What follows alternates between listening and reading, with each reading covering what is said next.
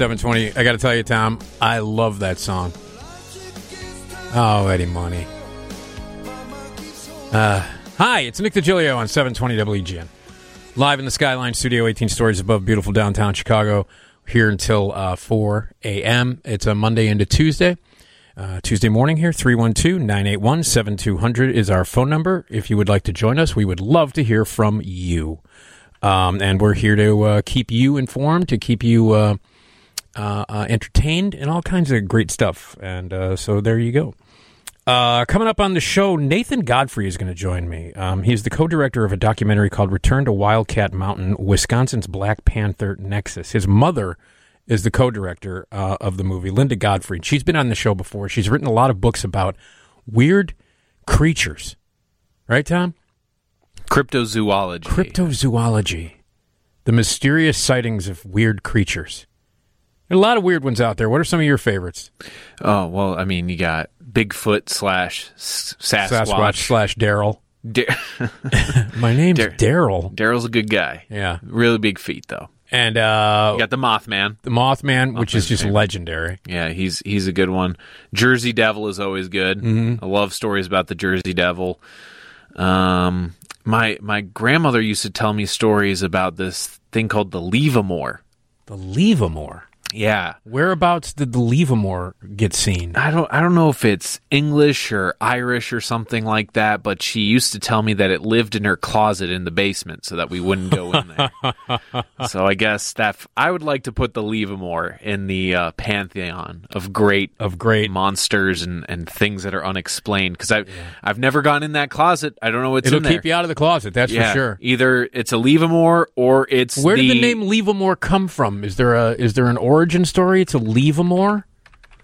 And what is the what kind of creature is it? Did she tell you what kind of creature it is? What it looks like? Is it is it does it walk on two legs? Does it have fur, horns? What's going on? She just she told me it was uh, like a, a mon- just a monster that lives in In the her closet. Yeah. Yeah. So it's either that or it's the HVAC unit because it makes a lot of noise in that closet. Is it? Did this traumatize you as a child? I mean, uh, me not so much. I, I didn't like well, you it. have younger brothers. yeah, younger brothers. Um, Were they also warned of the Levermore? they were definitely warned of the Levermore. we would go. We would go on. We would go on vacations to visit family in England, and we'd stay at my auntie Tessie's house. And uh, some of the older cousins would tell us about the Levermore. yeah, if the Levermore was outside. I love those creepy legends, man. Yeah. I love it.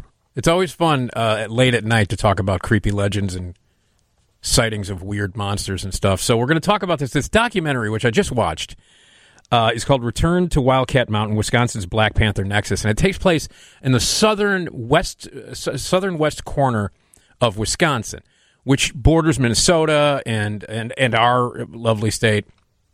And um, there have been sightings of big black cats and the DNA uh, uh, says that it doesn't exist. The DNR says that it doesn't exist, that they don't exist. And uh, but there have been several, several witnesses and several stories with these giant black, what they think look like panthers. And this documentary is very compelling and really kind of creepy. Um, and it's Wisconsin, and the Amish were involved. Um, so anyway, it's a fascinating documentary about these creatures that might be running around in Wisconsin, like bl- big black cats, big black, big black uh, mountain lion, like, but they're black, like pitch black. Um, so we're going to talk with uh, Nathan about this uh, about this documentary, which is available on Amazon Prime. Uh, coming up after midnight, our good friend Rod Pyle is going to join us. He's our space expert. We always love having Rod on. We'll talk about space issues and stories and things like that. And if you have any space related questions, we would love to hear from you. 312 981 7200. Rod's always uh, fun to talk to. You know, uh, you can watch the Johnny Carson show every night on Antenna TV. And then every morning, uh, weekday morning at 2.30, we play back clips uh, from uh, the classic Johnny Carson comedy bits. We'll do uh, either sketches or interviews or um, stand up comedy. Well, uh, this morning we're going to be playing back Elvis Found Alive in Bismarck. so this is a bit that they're doing where Elvis was found alive in Bismarck. Yeah, and uh, Johnny grills him a little bit. Make sure it's the real Elvis. I see. I see. Well, anyway, I mean, this is you know timely considering that um, a couple of days ago was the anniversary of uh, of Elvis's death. Forty three years, if you can believe that. Elvis Elvis died forty three years ago. So, uh, also things that make you weird anywhere but Chicago. We're going to talk about uh, Chicagoisms, things like that, and then also very weird traditions across America. Dennis Quaid adopts a cat that's named Dennis Quaid. And uh, we're going to talk about unbelievable weather records and more. We would love to hear from you anytime, 312 981 7200. So we're going to uh, take a, little break here. And when we come back, we're going to jump into the very strange and weird and mysterious world of cryptozoology and talk about the documentary Return to Wildcat Mountain. There might be some big, black, crazy cats running around in Wisconsin. We get it almost every night. And when that moon gets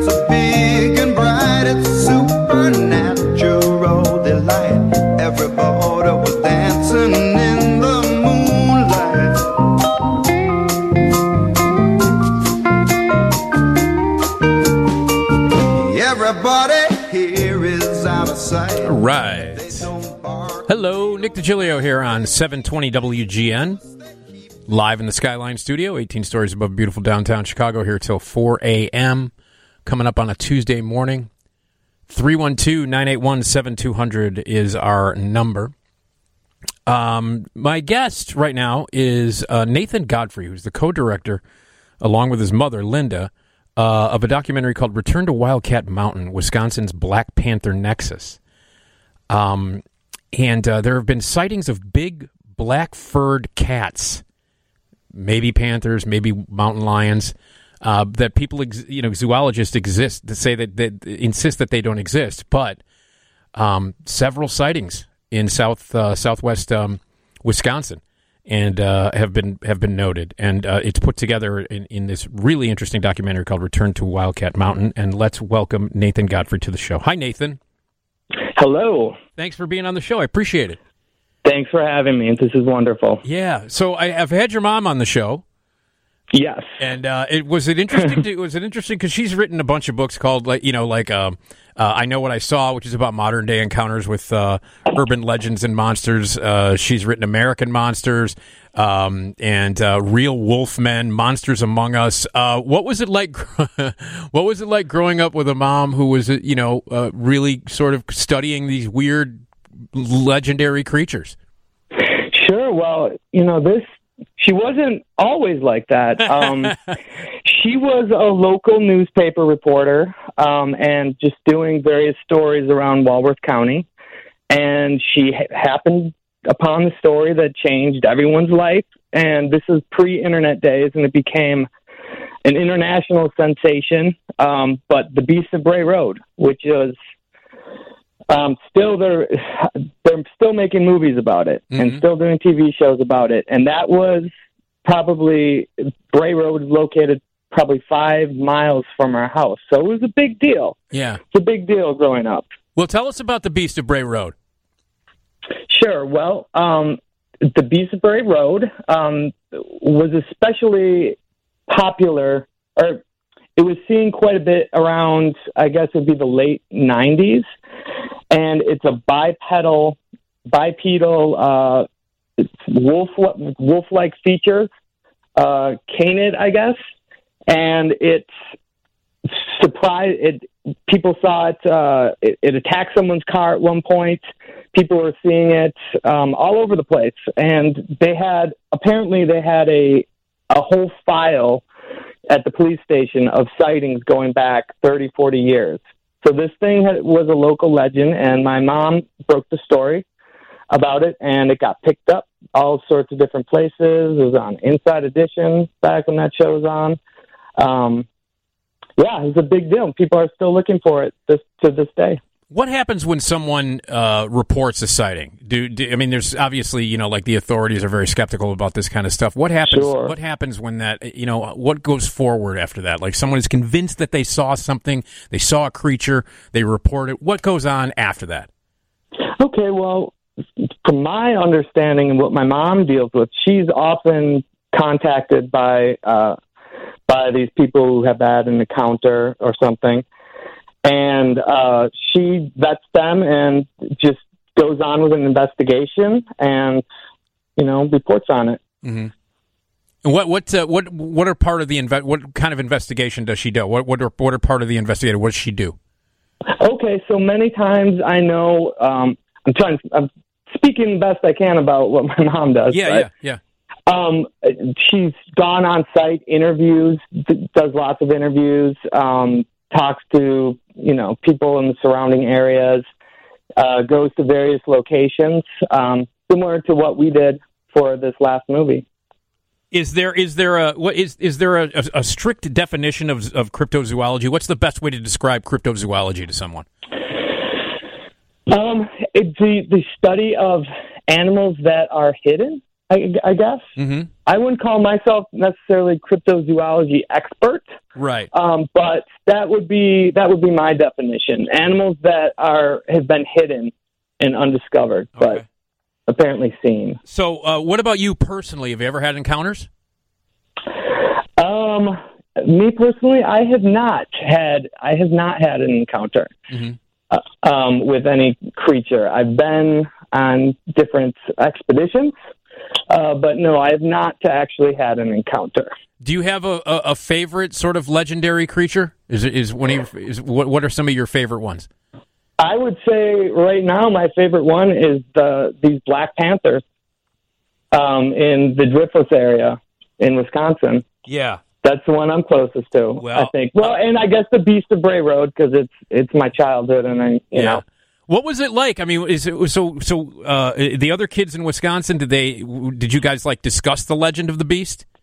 Yeah, actually um, one one of the witnesses was in my class, and he was the second second trombonist in our band is that right? in school band. Yeah, so it was very close. These kids, several of them went to my high school, so this was a this was it's a small town. People were talking about it, um, and it scared the the Yeah. crap out of a lot of people.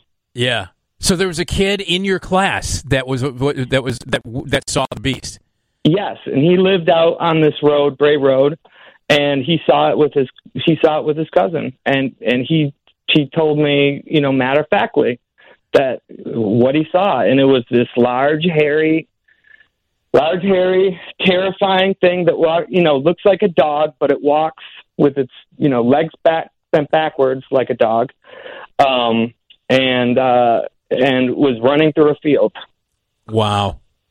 and very similar to what a, a lot of other people have seen And uh, right around that time and to this day. to this day, wow. Uh, has have there been any m- m- the most recent sightings of the beast? Oh, you would have to ask my mom that. Okay. I haven't kept up all that much on on the beast. Okay. she's that, she's the real expert. Okay, I that- got you. Next time, next, next time I have her on the show, we'll talk about that for sure. cool. Uh, I just watched the documentary a little while ago, Nathan. It's really good. Um, and it's oh uh, well, thank you. and it was co-directed by you and your mom, Linda. Uh, the return to Wildcat Mountain, Wisconsin's Black Panther Nexus. Um, when, Correct. when did you first hear about these these uh, sightings of these big black cats or black panthers with the really long, thick tails and things like that? When when did that uh, start? How long ago has this investigation uh, started? Well, th- this investigation started uh, with my mother's book. Um, I know what I saw, and there is a chapter devoted to uh, this area and these Black Panther sightings around the Baraboo Hills area. So, um, and especially this small town, uh, Hillsboro, Wisconsin Right. and I so she wrote she wrote the chapter and she got she decided um she I think she actually kind of shopped it around and she was trying to get people interested in it and then just came the realization that we could make the movie ourselves And, so- yeah, go ahead. and then uh, it happened very quickly. Um, she brought the idea to me, and I have a I have a film background. I studied film in, in school, and have been making videos ever ever since, doing uh, graphic design work, various artwork, and um, and I it just everything just came together.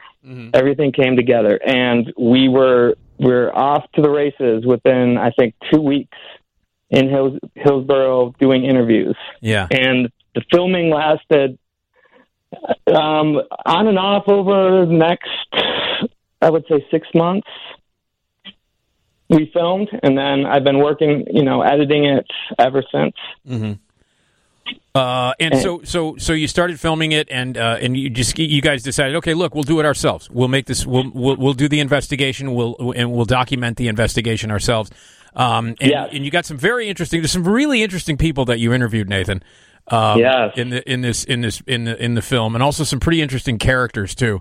Uh, that, Mm-hmm. uh, that that that popped up. Hey, by the way, I just want to uh, say that I think you, your your um, your animation and the uh, and the art that you did in the movie is really good, Nathan.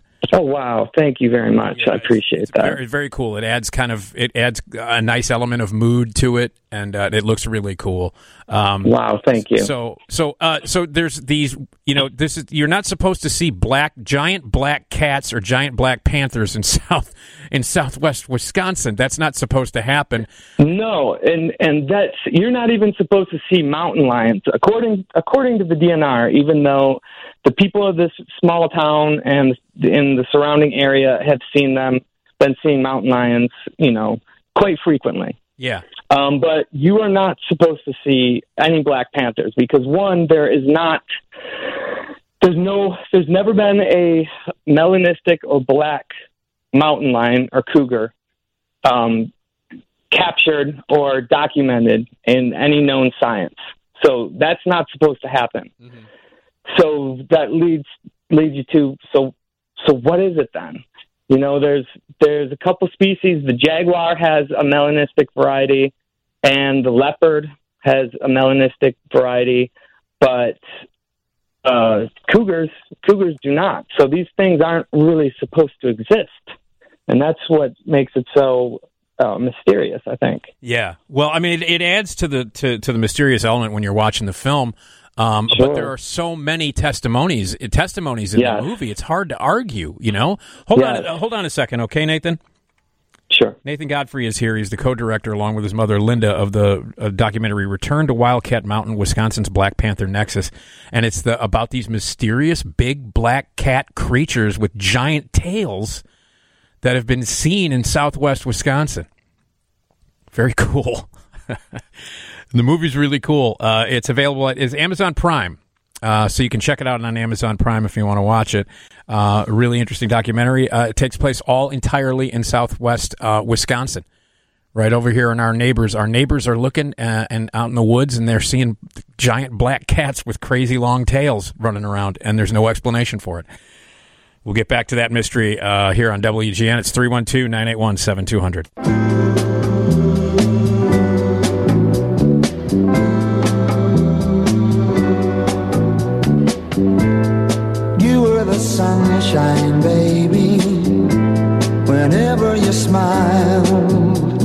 But I call you stormy today.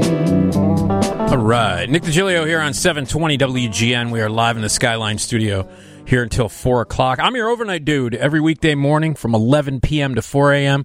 I keep you company and we keep you informed uh, and we keep you entertained.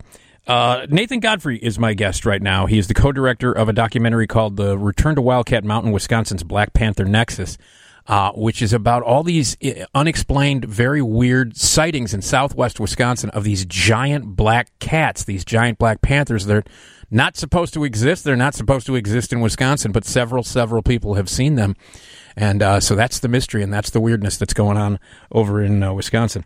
Uh, Nathan, let's talk a little bit about how far back do these sightings go uh, historically. Sure. Sure. Well, um,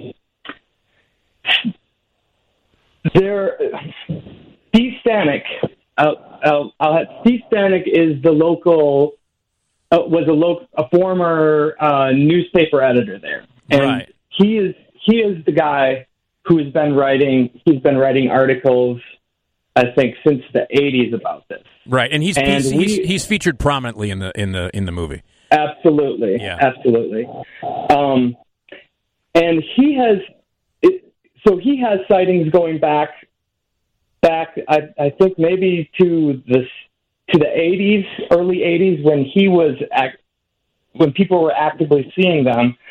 But he has heard from we have another witness whose father saw one. She saw one, and she her father had seen one in the 60s, um, and quite possibly going back um, much further to you know the pioneer days. Um, there's we unearthed some documents uh, regarding uh, um, sort of journals that some of the pioneers were uh, were describing the wildlife, and they gave they gave a bunch of different, way too many names for mountain lions. So it was sort of Steve Stanek's idea that perhaps the the reason they gave so many different names for what for the mountain lions, uh, they it was possible they could be black. Mm-hmm. Some of them could be black. Um, and then there, it goes back to Laura Ingalls Wilder, Yeah. mostly known for uh, Little House on the Prairie series, but she wrote another series called Little House in the Big Woods. And in Little House in the Big Woods, this this was located her grandfather's small cabin in Pepin, Wisconsin, which is about I think about 150 miles north of Hillsboro, the area area we went to Mm-hmm. and uh, she she writes a story called Grandpa and the Panther.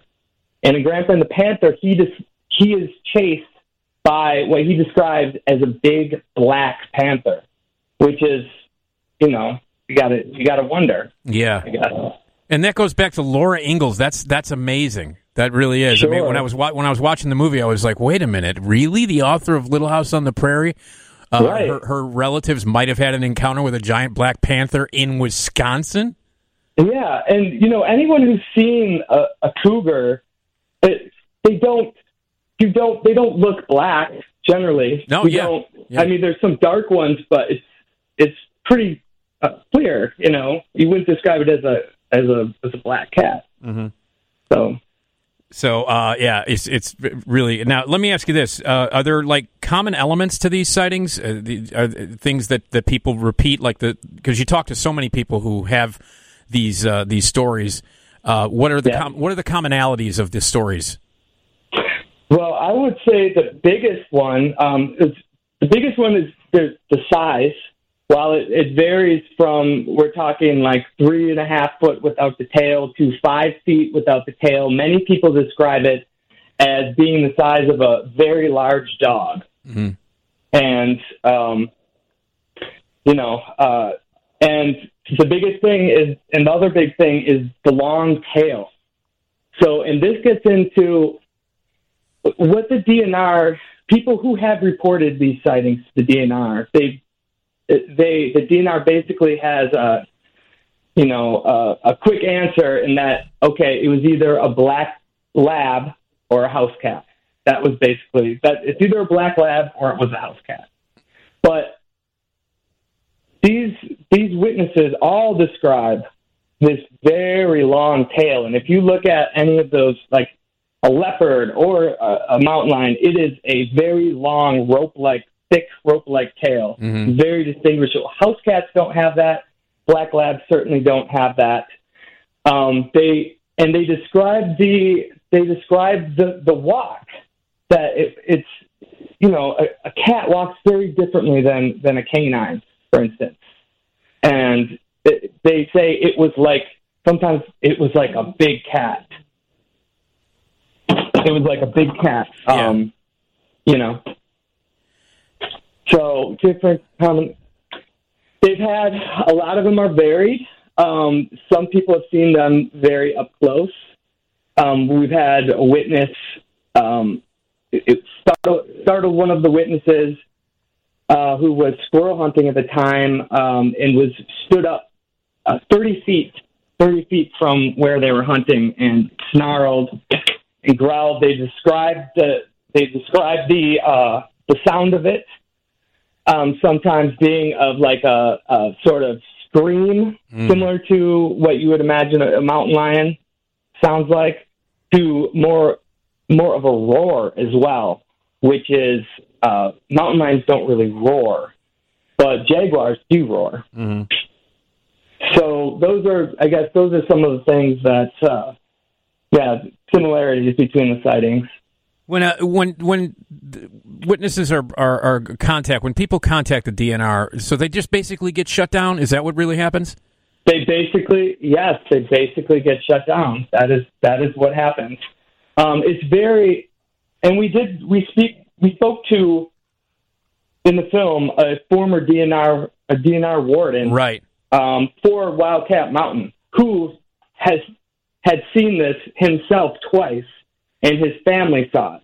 And this is a guy he he also lived out west. He lived in they they moved uh, to Wisconsin from Colorado, where they dealt with mountain lions a lot more, you know, more Sure. frequently. Sure. Sure. And he he saw a black one, and he he described it as black.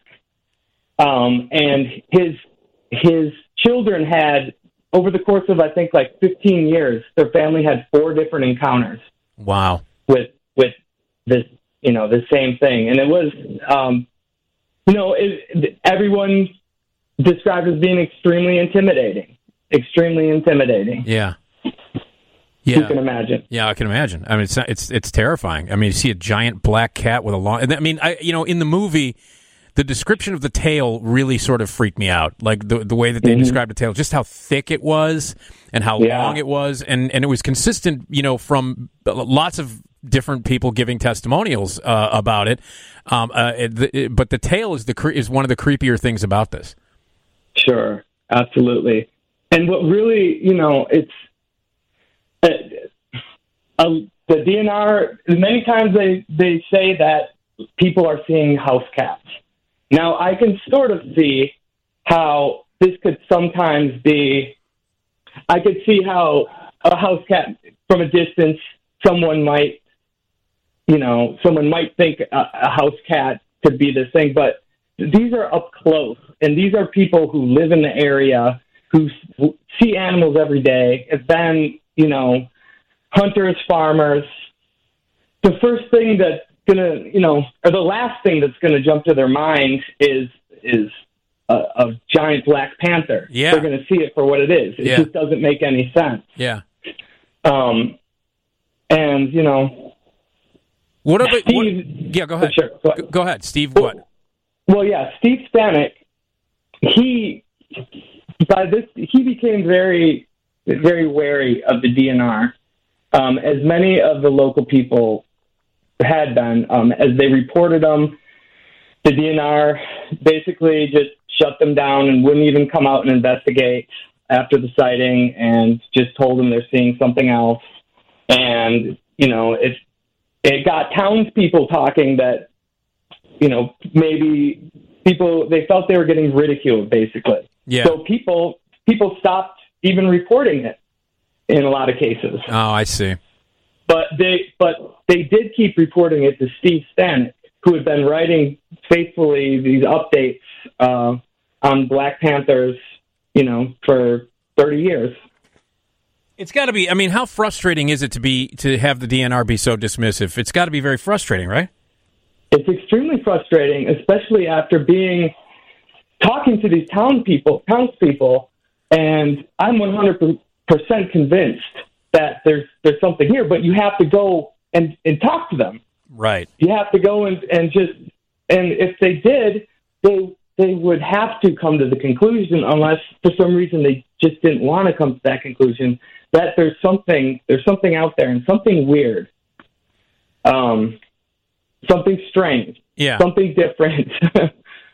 You, you know, it would be interesting to see if, like, maybe the DNR would hire people who weren't so skeptical.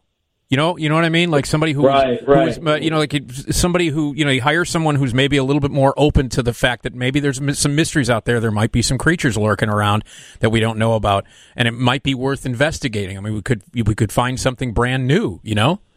Yeah, maybe like an X Files type thing Well, for, yeah. for the DNR. Yeah, no, like I- people I- a little yeah. bit more open minded. I totally agree. Well, I mean, the, the X Files is. I mean, the, you know, the show is sort of based on this kind of stuff. You know, uh, mm-hmm. you've got one one who believes and one who's a skeptic, uh, investigating these mysterious and weird things that are happening in the world. And I, I would love to have that. I would love to have that happen in the real world. You know. That would be very cool. Yeah, it would. Absolutely. It would. Uh, the the uh, album or the album, the movie is called "The Return to Witch to uh, Witch Witch Mountain." I was thinking of the old Disney movie. Uh, Re- Return to Wildcat Mountain, Wisconsin's Black Panther Nexus. All takes place in Hillsboro on the southwest uh, part of uh, Wisconsin, where there have been sightings of numerous giant black cats with long, crazy tails. Uh, and uh, the movie is uh, about this mystery. Uh, Nathan, hold on. Sure. All right, Nathan Godfrey is with us, co-director, along with his mother Linda, of uh, a really fascinating and interesting and creepy documentary called "Return to Wildcat Mountain: Wisconsin's Black Panther Nexus." Uh, it's all happening in Wisconsin. If you're from Wisconsin and you've got any uh, weird stories you want to you want to jump in here, it's 312-981-7200. A lot of weird stuff in Wisconsin. Tom, Brat Stop, The Packers. uh, University of Madison, the Packers. All That's right. kind of weird. That's kind of weird. But the Wildcat Mountain, uh, man, uh, it, uh, so the Black Panthers are out there possibly running around. Uh, it's very creepy and very scary. Documentary is terrific. We'll talk more with Nathan here on 720 WGN.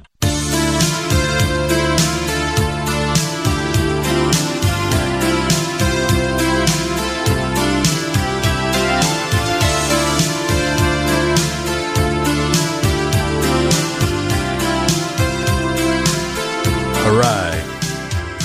Hey, Nick DiGilio here on 720 WGN, live in the Skyline studio here until 4 a.m., as we are every weekday morning, 11 p.m. to 4 a.m., keeping you informed and keeping you entertained through the uh, early morning hours. 312 981 7200 is the. Um, is the phone number. Coming up after midnight, our great space expert Rod Pyle is going to join us. We're going to talk about things that make you weird anywhere but here in Chicago, Chicagoisms, uh, weird traditions across America, and unbelievable weather records. Um, so that's all coming up. We would love to hear from you at 312 981 7200. My guest right now, and by the way, the news is next from the Northwestern Medicine Newsroom. Uh, my guest right now is Nathan Godfrey. He's the co-director, along with his mother Linda, of a really terrific documentary called "Return to Wildcat Mountain: Wisconsin's Black Panther Nexus," which is all about the sightings of these crazy giant black cats, giant black panthers with long tails that are not supposed to be in Wisconsin. But several, several people have seen them, and the documentary is all about this mystery. Uh, Nathan, welcome back. Yeah. Uh, yes, we have uh, somebody on the line. Uh, this is Dave on WGN. Go ahead, Dave. Yeah, actually, you know me a little bit, Nick. I'm Dave Gapman. Used to be a movie critic for the Elgin Courier News. Um, yeah. Anyways, uh, back in 2010, there were a bunch of reports, kind of just west of Elgin, about what, what we called the Plank Road Panther. Started with a hunter had set up a trail camera, you know, a camera that's stripped just by motion of an animal. It looked like kind of a large cat. Mhm. Then a couple days later, someone else driving along Plank Road west of Elgin saw what he described as like a black cougar walking along through the snow. They found like uh, what seemed to be uh, what would you call like a den lined with a bunch of fur, and gave me a pile of that. And so when we started running stories, a lot all of a sudden, a bunch of other reports uh, similar came in, ten or fifteen.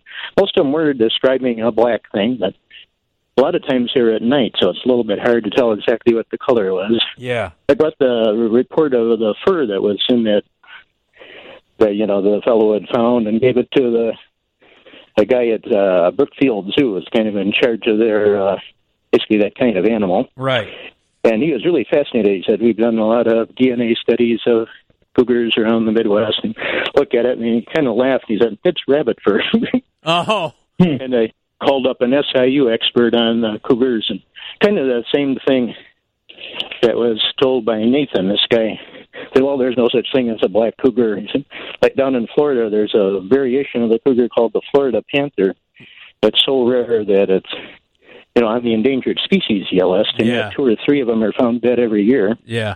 And yet no one's ever found a black cougar dead anywhere in the United States. That's true, They yeah. really kind of poo-pooed that, but it's possible too that it was an escaped, uh, you know, like an escaped black blackbird Yeah. They talk about that in the movie. They talk about the possibility of it, uh, you know, of at some point being a, an escape possibility. Dave, thanks for the call. I appreciate it. You're welcome. Uh, Nathan, tell me about the the guy who runs the Big Cat uh, Center there. I mean, it just you know is I, I loved watching him with with the big cats, like the relationship that he had with this. So tell me about that place and where is it? Sure. Um, let's see. I should know the exact location of that. In Rock, okay, Rock Springs, Wisconsin, Okay. and that is Rock Springs, Wisconsin is I don't know around the Baraboo area, so in the general vicinity. Okay. And um, let's see, yeah, Jeff, Jeff and Jenny Kozlowski run it. Okay. and they have been i think they started out um, they told us a little bit uh, they started out as many people do in that in that big cat world doing photos with tiger cubs and you know making making a living doing that. And they they ended up you know falling in love with the cats. So they built this wonderful facility and housed these beautiful magnificent beautiful magnificent uh, beasts Yeah.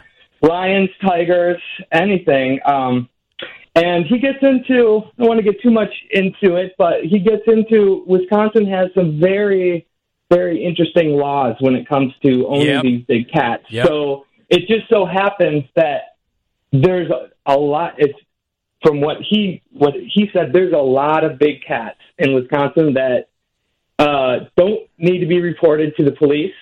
Don't need to be reported at all Yeah. as long as it's not, you know, you're not actively showing them. So it's Wisconsin is sort of a, a magnet for these these big animals. Yeah. And It's, there's lots of them. it's fascinating stuff that, to, to listen to that guy talk and to watch him and interact with these big beasts is really, really cool. Yeah, absolutely. Yeah, very, very cool. Um, was it easy to get the people? Was it easy to get the residents to talk? Were they were they happy to to, to that fun, someone is like, listen, I'm interested in what you've seen. I yes, I think so. Um, mainly because they have, you know, no one's done a big, big story on them like this. Just, just you know, just in the local papers, and even amongst, you know, there's non-believers um, in, in the town. You know, so this this was a chance for them to get their story out Yeah, and to tell their story. And these people who, anyone who's who's seen it, it's it's been a big moment in their life. Yeah. you know, they, they'll never forget it, and they want and they you know want to tell people what's what's going on out there. yeah. Well, it's great stuff. And by the way, I want to congratulate you on winning best documentary at the Midwest Weird Fest. Oh, thank you, thank you. Yes, a lot of fun. That must have We been a lot of right fun. in there. Yeah. Well, listen, uh, uh, Nathan, it's a really terrific documentary. Congratulations to you and your mother. Uh, the movie is called Return to Wildcat Mountain, Wisconsin's Black Panther Nexus, all about the mysterious sightings of uh, Black Panthers in Wisconsin. Nathan, thank you for joining us. I appreciate it. Thank you, Nick. Okay. Take me. care, buddy. Nathan Godfrey, uh, co-director of a really fascinating, weird stuff going on in Wisconsin, man. Not supposed to be Black Panthers up there, but they've been seeing them.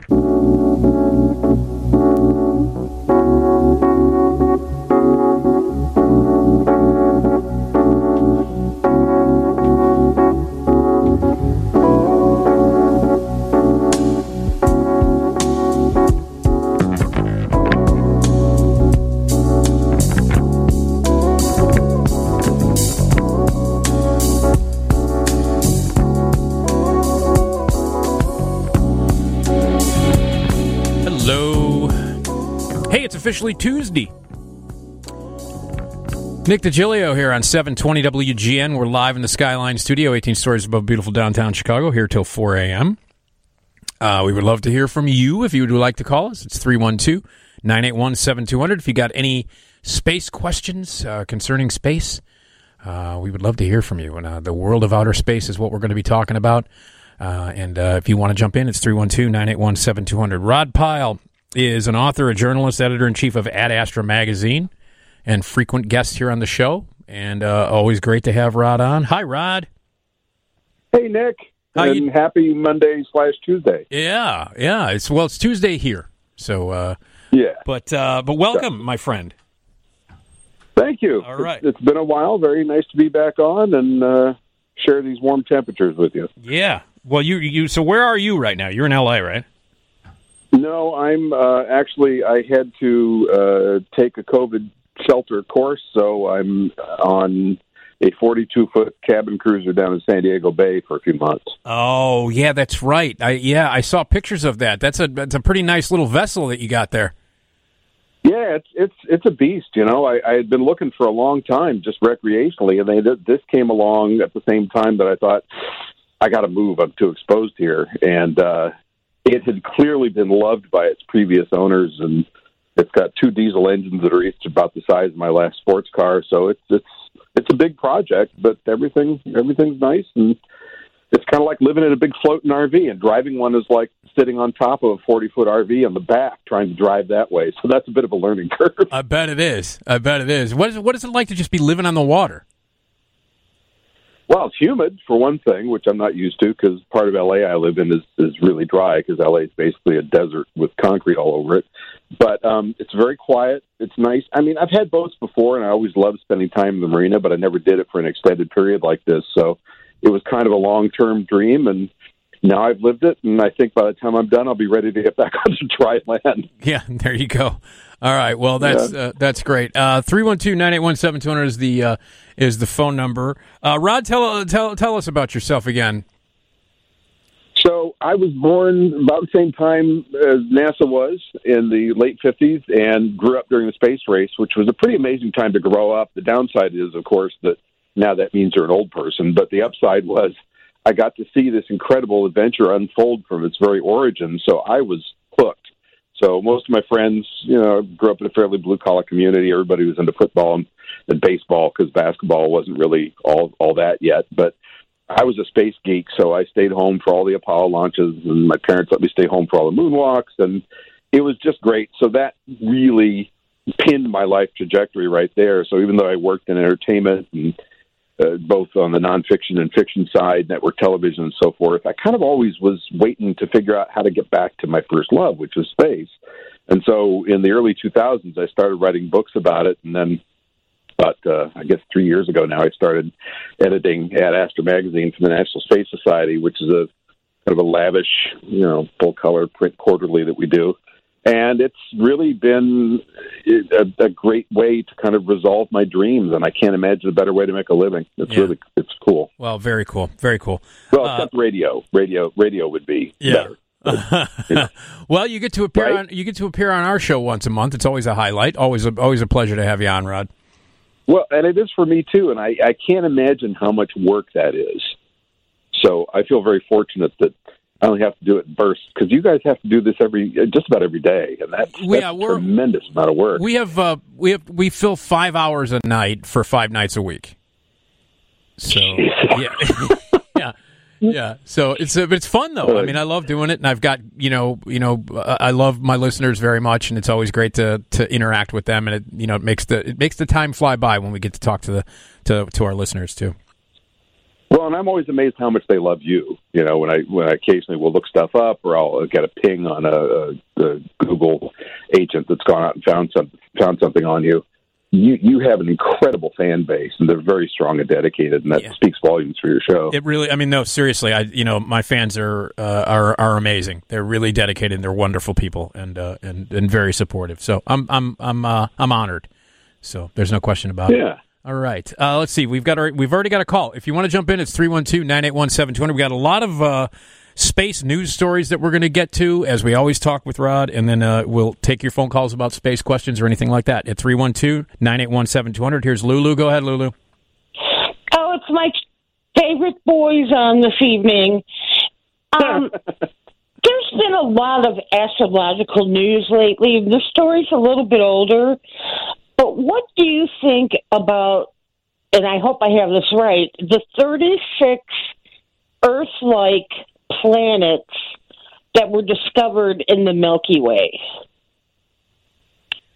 So that that was kind of an interesting story. I think we may have talked about that once on here. It was, you know, these studies come out, uh, and of course, on a regular basis from astronomers and astrophysicists and so forth. And when the, they're just routine stuff, you know, the the people do the science and they put them out for not all of them, but I mean, th- what I'm saying is it happens all the time. Astronomers are always working. The rate of discoveries of new things in space and cosmology in general is accelerating because we have so much better tools than we used to with things like the Hubble Space Telescope and so forth. So these stories come out, and then the news picks them up and kind of compresses them down to 36 new planets discovered. So what that really was, if memory serves, was a study that said with some of the new knowledge we're picking up, we think there's this many that are potentially rather Earth-like, but it, it's it's statistical analysis. It's not that they spotted them, you know, because we still can't actually see exoplanets. They're too far away and they're too small. We can barely see stars with the current space telescopes we have. But that said, in the next five to ten years, there's going to be a number of instruments going up that will begin to be at the edge of images, imaging these things. And there are some plans, they're not very far along, but there are some plans for a probe that will actually go out of the solar system, look back at Earth, uh, excuse me, look back at our sun, use our sun as a magnifying glass. It's, it's kind of a long explanation, but basically the sun has so much gravity that will bend light, and then you could start actually looking at exoplanets and begin mapping them to an extent. So it, it's Wow. a field that's just kind of emerging, but that particular study was kind of just a st- statistical analysis. Yeah. All right, but it's Lulu. still cool. It's good to know. Okay, great. Thanks, Lulu. Thank you. All right. Uh, hang Thank on, you. hang on, Rod. You got it. All right, Rod Pyle is with us, author, journalist, editor in chief of Ad Astra magazine. We've got a bunch of space stories to talk about. It's always so much fun to have Rod on. And if you want to jump in, it's 312 981 7200. We'd love to hear from you.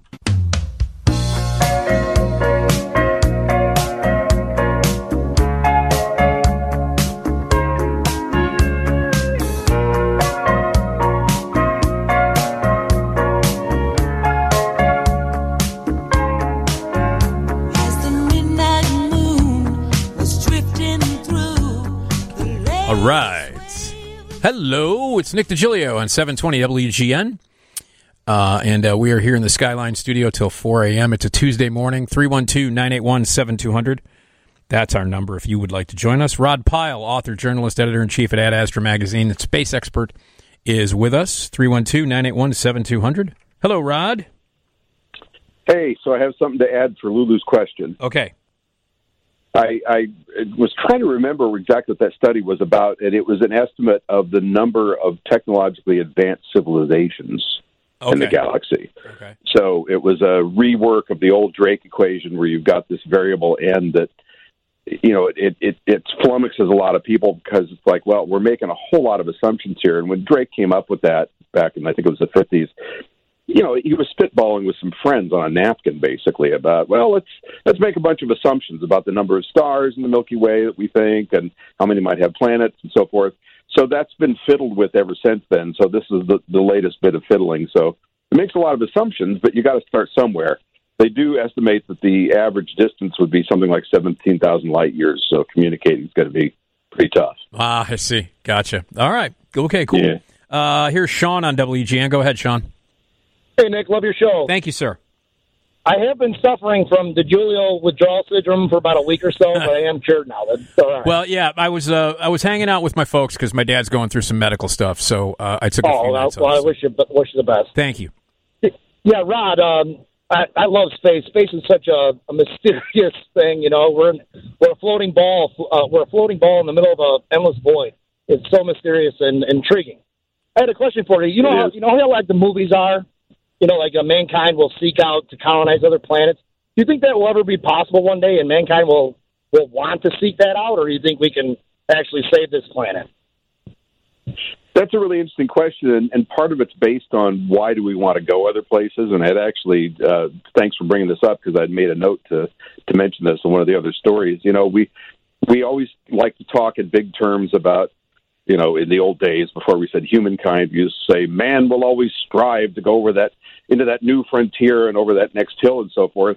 And that, to me, that is a valid goal. It's a more philosophical goal of wanting to expand the species and learn more about the universe we live in and so forth. But at some point, especially with the rise of these commercial companies like SpaceX and Blue Origin and so forth, both of which have aims at settling other other places. In SpaceX's case, Mars.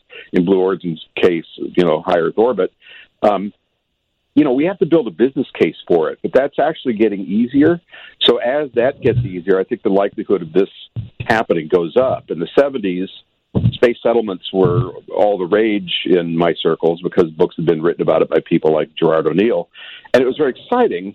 But there's still that question of, of why. Why would we go out there? Is it to form a perfect utopian society? Is it is it to form monocultural societies so that different uh, ethnicities and belief systems can be engaged, you know, entirely the way they want.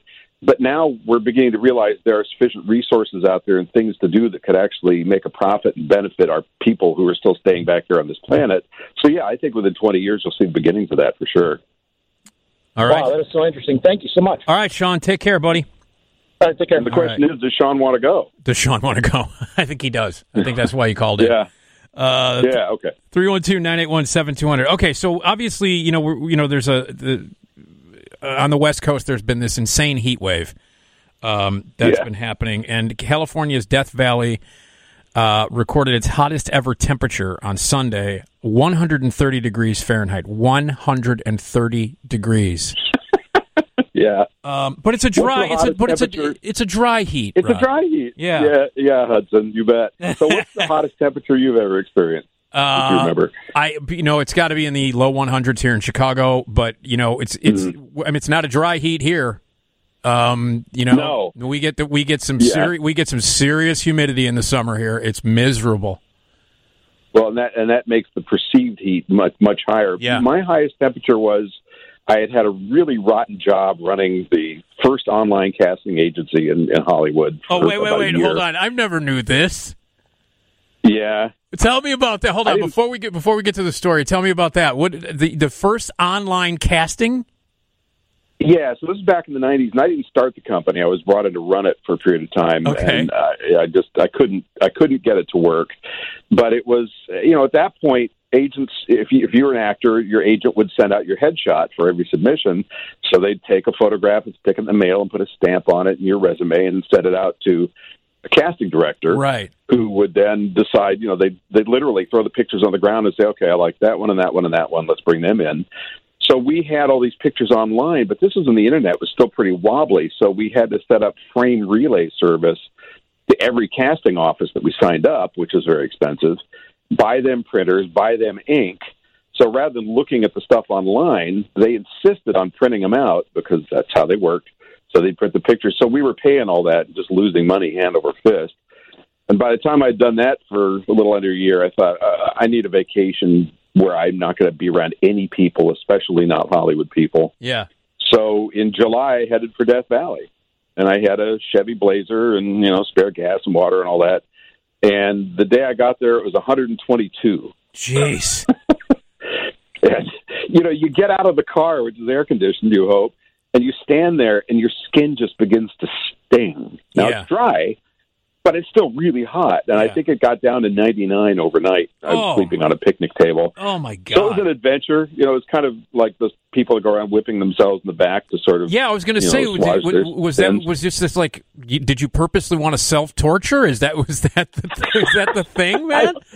I'm still not sure. No, I think it was just I was pissed and I wanted to go somewhere where I knew I would be complete, completely isolated. Little did I realize all I had to do was buy a boat, right? Right. So here in the There you go. Yeah, a week, and uh, you know, I, it was so hot that even the critters weren't coming out. So it was, it was kind of interesting. So when I saw 130, I thought, "Oof, that's like coming right up on the edge of extinction temperature," you know, Yeah. and that's scary. Yeah, it is, and uh, and not, and so.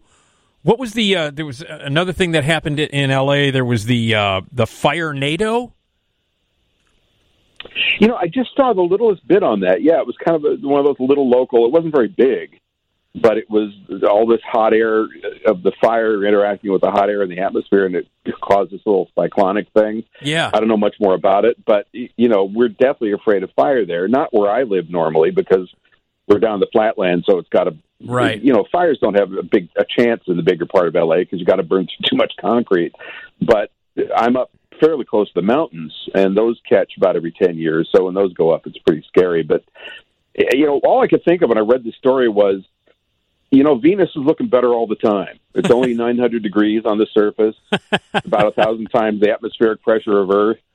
But uh, we're getting closer, and a lot of people have said in very broad terms, you know, look, guys, here's an example of climate change run amok. We don't want to go there, but we're seeing the beginnings of it. And as you know, I'm sure you, you cover these stories all the time. You know, there's a lot of people that feel we're right on that tipping point of making a big difference. And we saw a little dip in uh, uh, carbon emissions over the course of the pandemic, which gave some people hope, saying, "Look, we can do it." But it's a tiny percentage of what we have to do over a long period of time. yeah, And so it's really it's very sobering to see this. And so this is just the the tip of the spear, I think, for hot temperatures.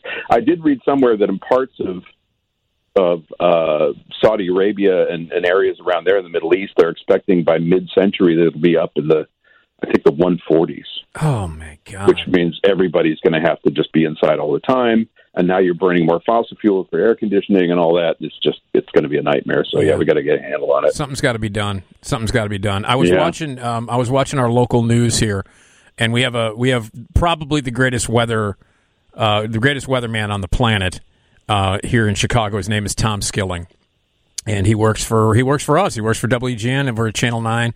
And uh, he is, the, without question, the best meteorologist uh, uh, on the planet, as far as I'm concerned. And he always loves to do like worldwide stories as well. And so I was looking, I was watching the news here in the uh, in the studio, and I was uh, looking at the screen, and he showed a map of the United States and um, all of the heat advisories and warnings on the West Coast, and it looked like half of uh, uh, you know, like almost all of the West Coast is under some sort of crazy heat advisory.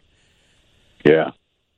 And and you know, there's another space angle to this story, and, and this is something that's of great interest to the National Space Society, and we've been pushing it for a long time.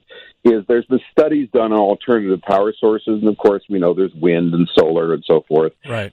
We we've been counting on solar quite a bit in California, but we're having rolling outages now because, of course, at night solar doesn't work. So when we have these hot nights where people are still running air conditioning, we have to have rolling blackouts because the, the solar percentage of that power is not happening. Right. So one of the things that the society's been pushing for a long time, and and people have studied it since the '70s, and it's it's very viable, is space solar power. We've talked about it before. You put these big platforms up in orbit. They intercept rays from the sun 24 7 and then beam them down to Earth. Now, you have, there are issues to work out. How are you going to beam it down? You don't want airplanes flying through these microwave beams or however they're getting the energy back down. Right. And you, you want it to go where you want it to go, not in somebody's backyard. But it, it, in theory, it's very doable. And now that we know there's materials out there that we can use so we don't have to launch all the mass, as long as you can manufacture these things in orbit, parts of them anyway, the heavy parts, it makes a lot of sense. And now you're cutting down your dependence on fossil fuels by a huge margin, possibly to zero. So it, it, it's a, a big story that doesn't get enough coverage. U.S. was really big into this in the 70s and 80s, then kind of backed off. So now this is too much for the kind of budget we can put into it.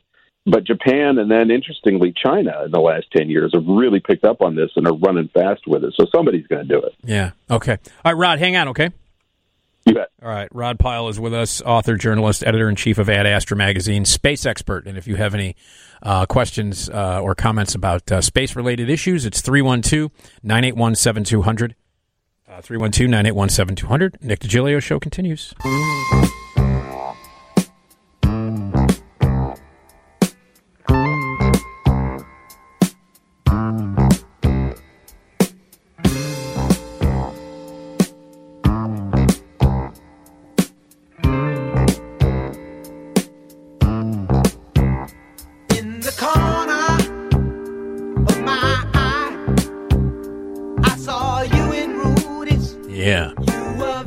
Love the Dan.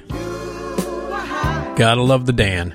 Uh, Nick DiGilio here on 720 WGN, live in the Skyline studio here on uh, WGN. Uh, classic comedy Carson clips that we always play. There's some alliteration for you right there. Uh, Johnny Carson Show, you can watch it every night on Antenna TV, and we're to find out if Elvis is really alive in Bismarck. That's what's coming up later. We're to talk about things that make you weird anywhere but Chicago, weird traditions across America, and some unbelievable weather records, which we were just talking about 130 degrees in Death Valley. Rod Pyle is with us. If you would like to join us with any space related questions or comments, it's 312 981 7200. And let's uh, get Rod back in here. Hi, Rod. Hey, and speaking of antenna TV, Yeah.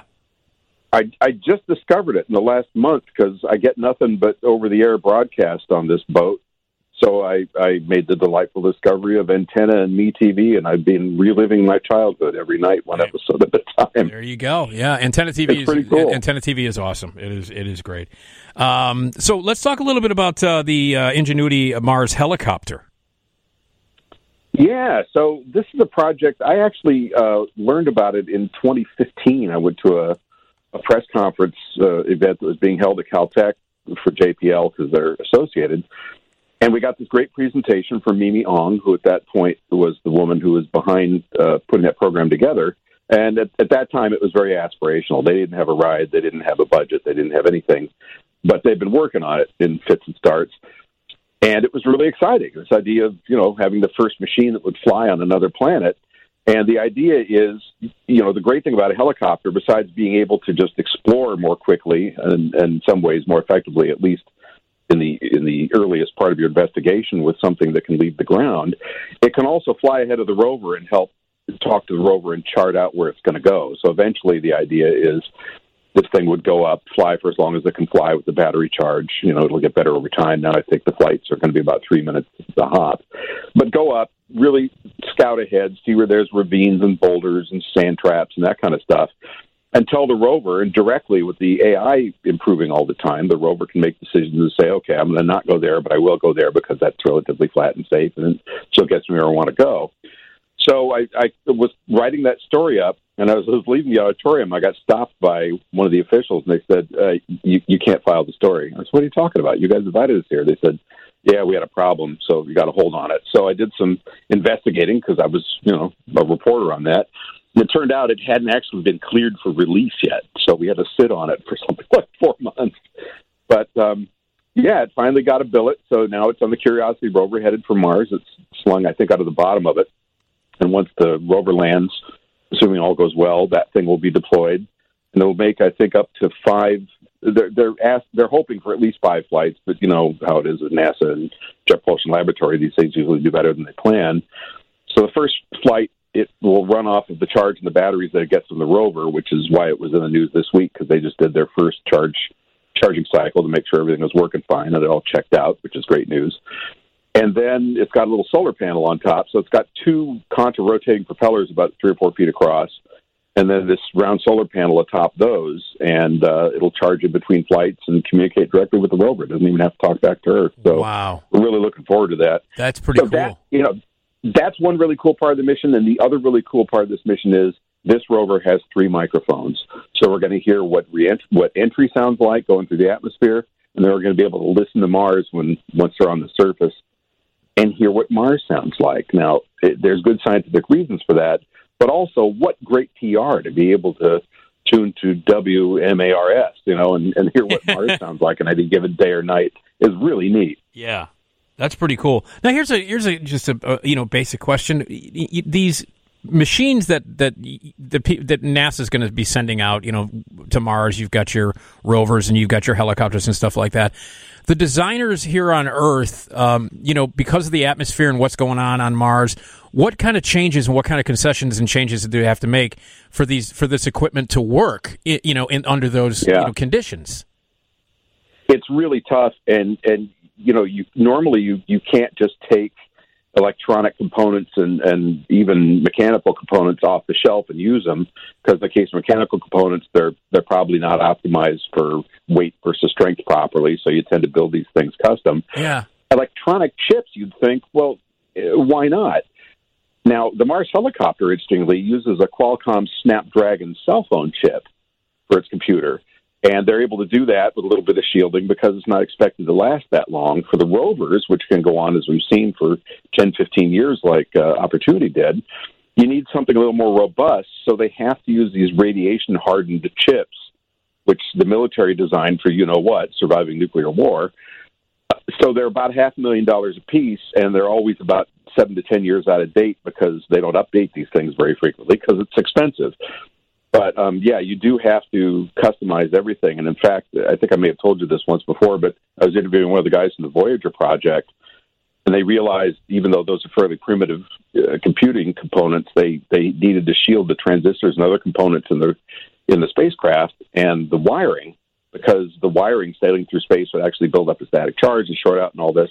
So at the 11th hour, they simply went down to the local Ralph's and bought some Reynolds wrap and wrapped everything in that. Oh, come on, really? I thought it was really cool. Yeah, the wiring anyway. The the electronics they actually made little titanium hats that sat over them to shield them. But for the wiring, he said, "Yeah, we just got some aluminum foil and zip, we were done." And I thought, you know, that's how it's done. Yeah. You just grab what you need to grab and get it done. I thought that was really neat. No, so back in the day, was it just basically when they were sending things off? Uh, was it just basically trial and error? It was like, okay, well, let's see what happens. It was informed trial and error. I mean, early on in the 50s, it really was because the U.S. was doing this. We were always kind of behind the Soviet Union. But that's because the Soviet Union would just think up something, build it, and hurl it out there. I'm simplifying a bit, but they were launching many of these things per year at a time when we were trying to get ready to send up one or two. Right. So the U.S. was a little more careful. Our rockets were smaller, so we had to make everything lighter. But that forced them to be a little more ingenious, I think. In the Soviet Union, they had these enormous rockets, and they'd cobble together these lunar orbiters and probes that looked like you know some kind of a, a deformed car. I mean, they were big and heavy and pressurized because they didn't have the electronics strong enough to withstand a vacuum like the American ones had to because they they didn't have enough boosting power. So yeah, it was really kind of trial and error until they began to get some designs that really started to make sense, and that probably happened in the early mid '60s. They began. You saw both the the Russians and the Americans with with the Venera in Russia's case, the Venera Venus probes, or with the Americans, the Mariners probes that went to Mars and other other places. Um, kind of a standardized design because if it worked a couple of times, that's good enough. Let's keep doing that. Yeah. Do they have a, a, a lot of people who work on the designs? Is there like a, is it a is it a large uh, uh, crew that that that does this? Yeah, because they distribute the work, so you know everybody specializes. Somebody will work on, you know, what what kind of metals are we going to use and structure designs for the truss that holds what they call the main bus of the spacecraft, the frame, if you will. And nowadays, interestingly, they're actually experimenting with beginning to integrate functions of the spacecraft into that, so it's not just a dead metal body. It actually has the electronics in it and some active cooling and all kinds of stuff. So that'll that'll save a lot of weight. Another team will be working on how do you attach the circuit boards to that. Another team will be working on the circuit boards themselves. Then there's programming teams and temperature control teams and people designing the trajectories. So it takes a big big crowd of people to do this, and they're not all at Jet Propulsion Laboratory, and they're not, not all at NASA. A lot of them are at universities and in companies and universities overseas. So it really is kind of a big global effort. Um, so when is this Ingenuity g- g- supposed to actually get to Mars? So the rover itself, uh, Perseverance, will land, excuse me, in February of 2021, and uh, the helicopter should deploy. I think I read within about a week.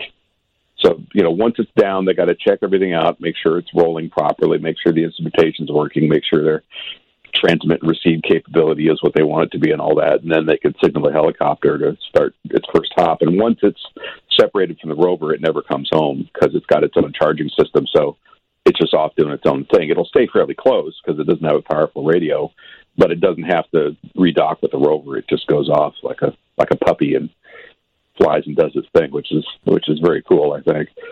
And uh, how long does this thing going to be flying around? Do they do they have a, a timetable on that? I think it's up to five flights of up to three to four minutes apiece, and and they, you know, these things are always subject to change depending on how everything performs. It may do better than they expect. We've never flown on Mars before, and the atmosphere is so thin that this is the equivalent of flying a traditional helicopter at 100,000 feet on Earth, which would be quite a challenge, as you can imagine, because Yeah. there is much air there. So um, it's very experimental. It's been tested in vacuum chambers, so they know that it, it has the ability to generate enough lift. Will it be able to land successfully every time and manage to come down without putting? It's got four little legs on it. You know, if one of them gets onto a rock or a crevice, it could be a problem because the thing could be too tilted that the blades can't swing freely. So there's a lot of unknowns, but even if we get one flight out of it, at least it's proof of the engineering. And it doesn't carry much beyond a camera and a radio because it is an experiment. Yeah. But that's kind of the beauty of it. You know, it's very, very lean and elegant and simple, and therefore, I think more likely to work. Any hunches on what Mars is going to sound like? Well, it, the best guesses I've gotten from people is that because the atmosphere is so thin, there isn't a lot of transmission of sound, so the, the wavelengths are going to be something we're not really used to in terms of, of the full range of highs and lows we can hear on Earth. So it'll probably be kind of crackly sounding and thin, but um, I really don't know. You know, I'm, I've been waiting for this for a long time. I, I wanted to do it with the Viking landers in the 70s, but they didn't ask me, so I didn't get to weigh in my opinion because I was a young man and I had no clue as to how it would work. But now that they're doing it, they did try once before with the lander that crashed, and there was something on one of the other ones. I think it was uh, shoot, it was one of the landers a few years ago where they were able to. It might have been Phoenix, the uh, polar lander, where they were able to actually take some. They were recording. Oh, no, sorry, it was the recent one, uh, the uh, Insight lander that's a seismology uh, machine, and they were able to interpolate some of the seismology readings of the wind blowing across the frame of the thing to uh, sort of uh, simulate what that would sound like. But it still isn't a microphone, so this is this is really a first, and it's just great. Yeah. it's great theater, you know. Yeah, and now and again, you know, a lot of these missions that are happening right now, uh, c- people can follow along, uh, you know, online. Correct? Yeah, you just go to the JPL website, just Google jpl.nasa.gov, and it's got the best website of all the field centers. I think that's beyond argument at this point. They've always, since the '90s, they've they've been in the lead because they just they spend a lot of time thinking about okay, how do we best communicate with the public because they don't get a lot of money. They get a pretty small percentage of the NASA budget, so Yeah. they've got to get the word out there on the great work they're doing. And there will be all kinds of coverage on that. And then, of course, Space.com, who I work with quite a bit, has everything up to the minute. So if you want something that's really up to date, it's it's kind of a, a question mark whether it'll come out on NASA's site first or on Space.com because those guys really know their business. All right, everybody, check out space.com. Uh, Rod, hang on. You bet. All right, Rod Pyle is with us. Uh, always uh, fascinating and fun to talk with Rod. Uh, author, journalist, editor in chief of Ad Astra Magazine. If you want to talk space, questions, comments, 312 981 7200.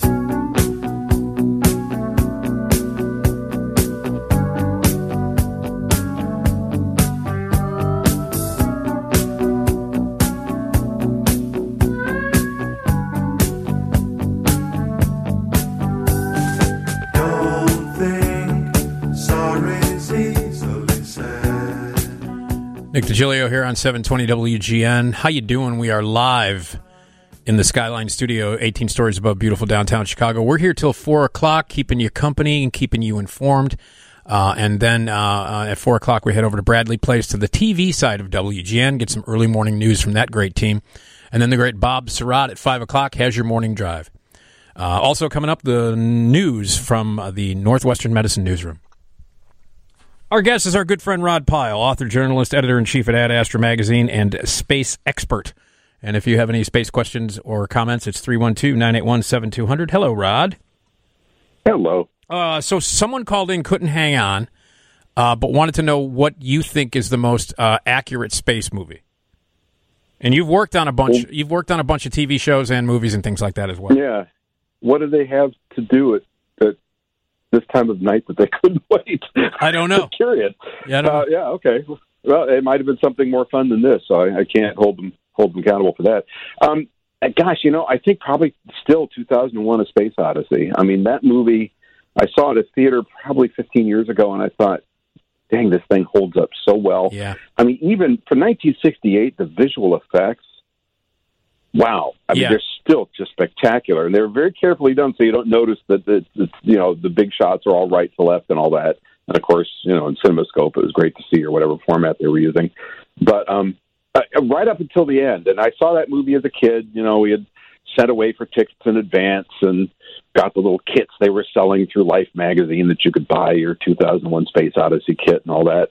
And my dad took me, and I was so excited because this is going to be the first. I mean, this was really the first serious attempt at a picture that was going to be dead dead to rights accurate on science and everything was going great until that that last 20% of the movie and i thought i don't know much about lsd but i think this director's ingested a lot of it because this is really weird Well- so I, I later read the story and kind of figured out what he was trying to say but i sure didn't get it then I'll tell you what, Rod. My, one of my favorite stories that, that concerns you know uh, the initial release of 2001 is that people would go see 2001 and they would drop acid. Um, they would drop acid and and you know right around the time when they knew it would kick in during the last 15 minutes, and then and then they would go down and this is this was happening all over the country. They would go down to the uh, the uh, front of the auditorium and they would lay on their backs in front of the screen and watch the last 15 minutes tripping. That's a little twisted. Yeah, it is. It is, but it was the late '60s, so Now, not that many years later, I was working up at the Griffith Observatory, and we had the show called Laserium. Did you ever see that? no, I haven't. So Laserium was, you know, always it was done in planetarium domes in this curved ceiling. You had the starry background up there, and you have four primary colors of laser light, basically making spirograph patterns on the ceiling Oh, to rock and roll music. Yeah, okay. And and I didn't I didn't really understand the appeal. You know, I thought this is really elementary, but we packed that place three times a night. I think 600 people per viewing or something. Jeez. And every year, every summer, this would come along, and and whatever the drug du jour was, whether it was PCP, sometimes it was acid, sometimes it was just pot, sometimes they were drunk. But there's a couple of years where people were taking PCP, which made them not only crazy but very strong. And we didn't have security people; it was us Oh, us pencil neck science guys trying to wrestle these people off the seats they were standing on, screaming, you know, "Come to me, I am your savior," and all that. And it was quite colorful. Oh, I bet. But that show made a lot of money and was quite successful for about ten years. Yeah, I can imagine. I can imagine. Jeez. Uh, okay, uh, we got a couple people on the line. Here's Bruce on WGN. Okay. Go, go ahead, Bruce. Hi. Um, in some movies, I've noticed that they had uh, ships traveling through space with crews, and part of the ship would rotate around, creating artificial gravity. Is that really a Right. feasible possibility? Yeah, and as far as we know, it's the only way to do it. I mean, as as Nick pointed out, I, I worked on on some shows in the past, Star Trek and a couple of others, and of course, you know, because you're shooting on studio, the easiest thing to do is just say, okay, push the gravity button, and now everybody's standing up on the on the deck floor. You know, um, unfortunately, we don't know how to do that. The only way we do know how to generate something that approaches gravity is to spin something around and use centrifugal force. And you've got to worry about a lot of things. You know, you've got to worry about the motor that's going to be causing that unit to spin and how you're going to build bearings that will survive in space for months at a time and not freeze up and not wear out.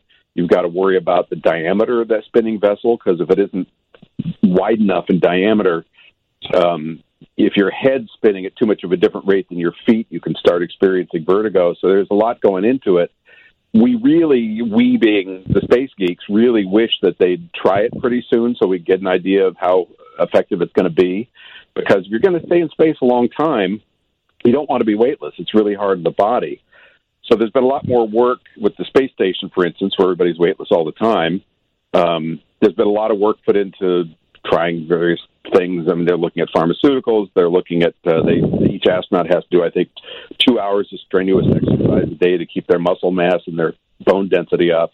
So it's a big problem. But yeah, that's probably the way we're gonna we're gonna go about it. So that seems like uh, you know, in, in some of these movies, it's it, it is the most accurate idea. Yeah, and again, going back to 2001, they built that amazing rotating set with that incredible shot Yeah. of Gary Lockwood jogging along in that Yeah. thing with the Yeah. camera tracking ahead of him. I mean, that was really forward looking for that time, and I I was just amazed, and I thought that's it. That's how it's going to happen. Yeah. But you got to launch a lot of mass to do it, so that's one of the reasons it hasn't happened yet. It's heavy. Yeah. Hey, Bruce, thank you for the call. We really appreciate it. 312 981 7200. Speaking of 2001, what about the food scenes? There's a lot of eating in 2001. Yeah, and you remember when uh, Doctor um, what's his name? Not Doctor Forrester. That's War of the Worlds. Anyway, the guy's traveling from Earth orbit to the moon. hmm And he's sipping on his little food gooey food pack. Right. And uh, I, I didn't notice it as a kid, but I noticed it later. I don't remember which one of those. I think he had three little straws he pulled out. He sips one, and then he takes his mouth away from it, and the food goes back down the tube. and you're thinking, oh, that was filmed in a gravity environment. But I guess you could argue that you know the pack was vacuum sealed and it sucked it back down or Yeah, something. So I, I don't sure. hold that against them. But yeah.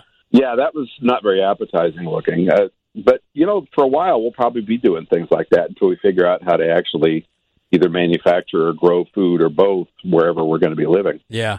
It's just funny. I mean, I just, you know, I've seen 2001 many times and I've, I was like, man, you know, there's a lot of eating in this movie. It's just like, sort of, you know, like really Yeah. lo- lots of like, you know, what would be considered really mundane things, but it's fascinating to watch in this movie. You know? Yeah, right up until the point that I felt like I had to spend 15 minutes watching, watching that guy eat a poached egg. Right. I mean, really. You know, why was that so long? And the clinking of the silverware and Right. all that white stuff, and then it takes him another three minutes to turn around and look behind him, where he's standing behind himself. And ay, ay. yeah, it right. great filmmaking, but just weird. It, it's a, it's strange, but it's, it's I love that movie though. So, uh, all right, here's James on WGN. Go ahead, James. Hey, thanks for taking my call. Yeah. Hey, real curious question for you. Remember the Red Bull guy that jumped out of the balloon? Yeah. How close was he to being lost in space? Uh, not very. He was way up in the upper stratosphere. So, you know, a balloon can't leave the atmosphere by its very nature because it's buoyant. In, it's got to be in something to be buoyant. So you can't really do that in space. So he's got to be in the atmosphere. So that's nowhere close to orbit. But it was sure a long fall, wasn't it? Yeah. Holy Well, remind us. All right, James. Thanks for the call. Uh, remind us that story, Rod.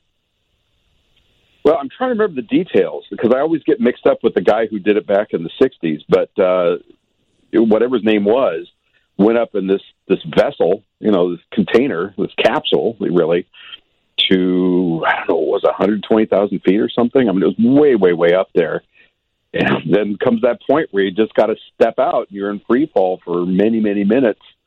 And um, you know, er, when they first did it, the question was, could somebody even survive? So that was the amazing thing that, that there was a guy willing to take that chance. By the time the Red Bull thing went, it was just a record breaking uh, kind of endeavor. But uh, yeah, that you can imagine. I mean, free fall is one thing if you're in orbit in a spacecraft, protected from everything. But this is just out of the air. So it's more like what what the rovers go through when they're doing atmospheric entry at Mars. You know, without the heat shield part.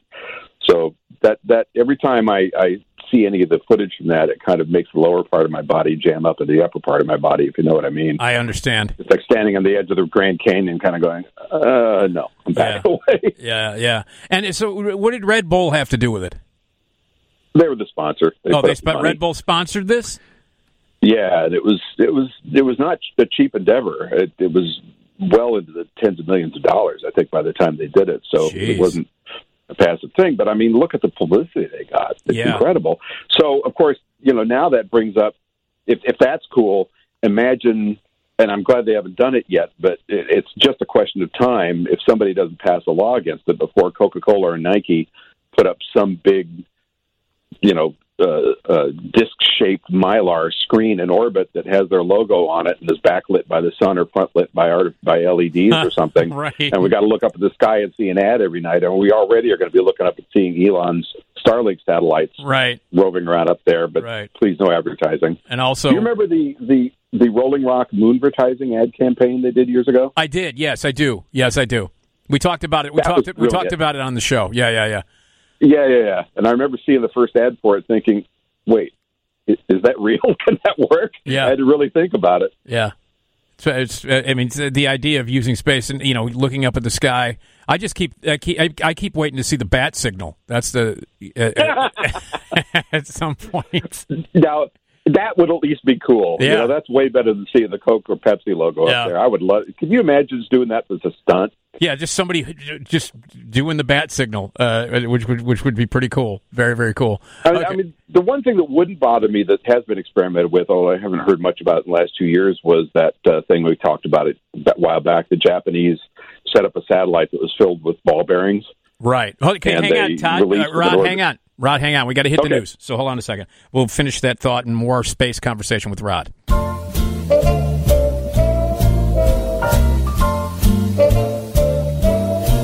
Somewhere beyond the sea, somewhere waiting for me. My lover stands on golden sands and watches the ships that go sailing. All right. Somewhere Hello, good morning. Nick DiGilio here on 720 WGN. We're live in the Skyline Studio, 18 stories above beautiful downtown Chicago. Here till 4 o'clock. It's a Tuesday morning.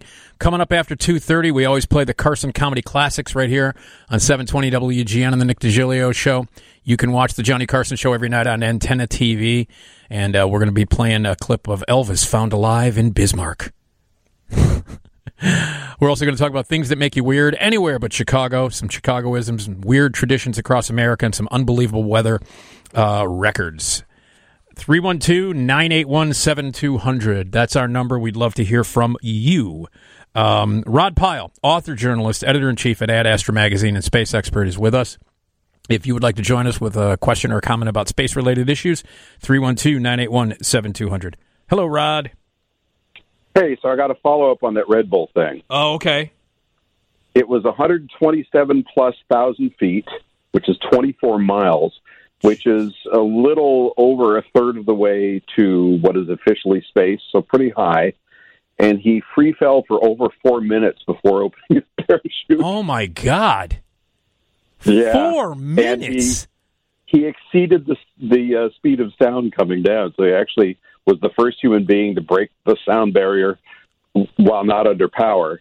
And it was the first time that record had been broken since 1960. And I was trying to remember the name of the guy from 1960. It was Colonel Joseph Kittinger, who, as it turned out, ended up being the Capcom or the Red Bull guy uh, when when he did his jump, Felix Baumgartner. So that was a pretty amazing. I mean, it's a nice circle to have the the first guy to do it.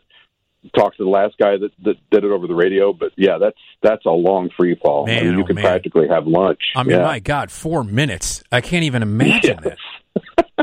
That's nuts. That is absolutely nuts. I mean, was he okay, like physically? yeah. Yeah.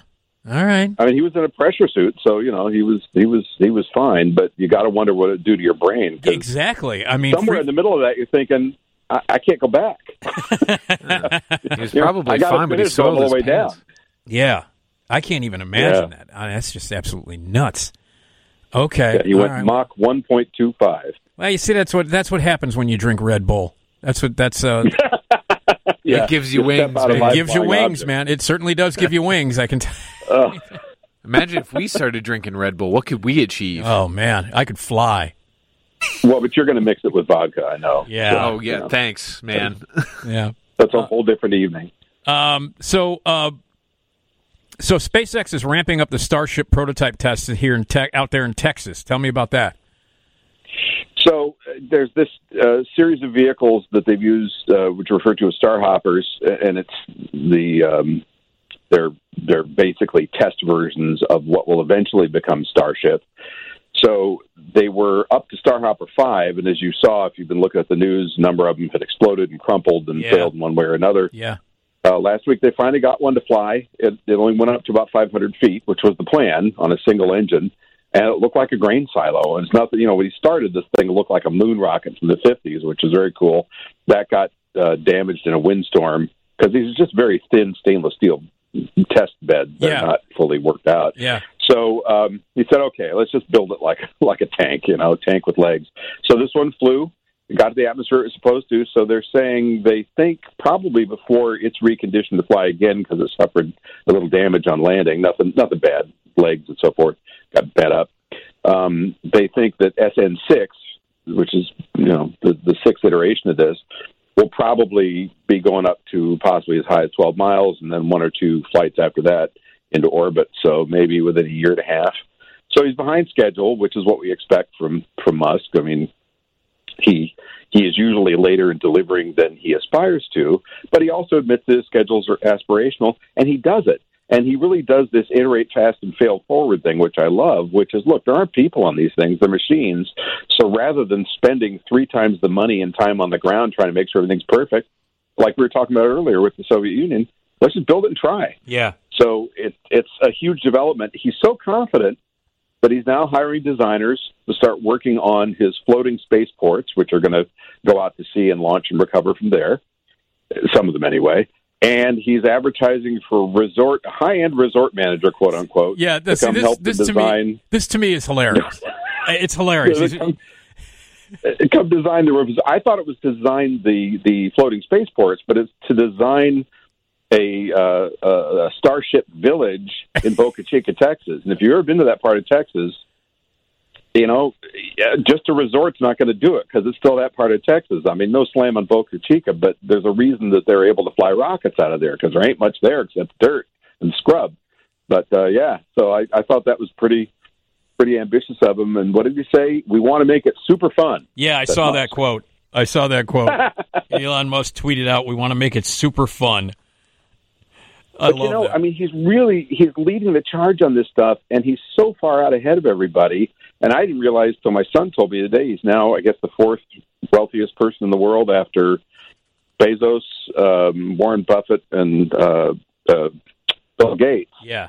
So uh, now that's you know net worth, assuming he sold everything, but but you can imagine with that kind of money and that kind of power, why not have your own space program? It would be the coolest thing in the world. Yeah.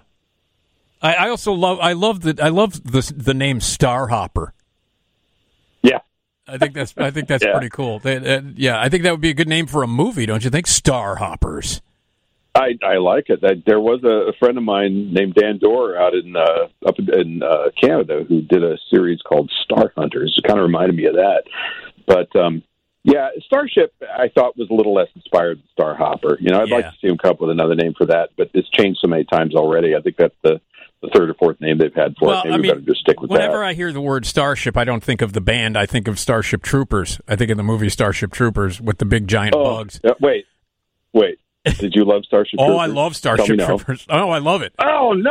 Oh, How I do you love it. not like Starship Troopers, Rod? Probably because you read the Okay. book. Did you read the book? So yeah, so A, Okay, so that's I read it. the That's book, that's so I realized thing. that was a political story, you know, not a war tale. yeah. But so why do we travel all the way out to this planet where the bugs are invading and then shoot at them with something equivalent of an X, of an M16 when we can just nuke them from orbit where we can be sure, right? Right. It's called I mean- an allegory, Rod. Oh yeah. Oh, I love that Okay. movie. How about uh, okay? Wait. How about Battle L.A.? no, No, no, no, no, no. Yeah, no. Okay, because to me that was kind of the same thing. Yeah, Yeah. no. But Starship Trooper. The thing about Starship Trooper is, is that it's it's a completely insane movie and it's hilarious and and Yeah, and uh, and I I just find it massively entertaining. Now now, Well, the now- part was great. yeah, I mean, well, it's not Heinlein. There's no que- there's no que- no question about Yeah. it. And fans of Heinlein probably saw the movie and went, "What is this?" And I think that might be true. I think that might be true of almost every Heinlein adaptation, you know, to film. Uh, has always been a little bit screwy. So, but anyway, Yeah, I think the closest we came was with some of those those early to mid fifties films. Uh, Destination Moon. That was one of yeah, his, right? yeah, yeah, yeah. That was his. Yeah, yeah. I mean, So- you still had the goofy mechanic with the wrench in his pocket, Right, you know, going along in the rocket. If I'm keeping my films right, Yeah. But but beyond that, it was pretty darn close. Yeah. and, and a little rigorous to watch for that reason. Yeah. So yeah, I give you the Starship Trooper. The humor was great. I just thought that. I was kind of expecting it to be more like the book, and Yeah, I thought, it was- Where are you guys going? No, it's with not. this? It's not even. It's not even remotely. Like, it's not even remotely like the book. So, all right, Yeah. Rod, hang on, okay? Okay. We always love to bring up uh, science fiction movies when Rod is here. He worked on science fiction too. You love. You got to love Starship Troopers, right, Tom? Well, yeah, because Robert A. Heinlein was a fascist, and then Paul Verhoeven wasn't. Yeah. but I say I, my my favorite is when Doogie Howser uh, puts his hand on the bug at near the end of the movie, and he goes, "It's afraid." Oh. I love that movie, man. All right, let's take a quick break here. It's Nick DiGilio on WGN.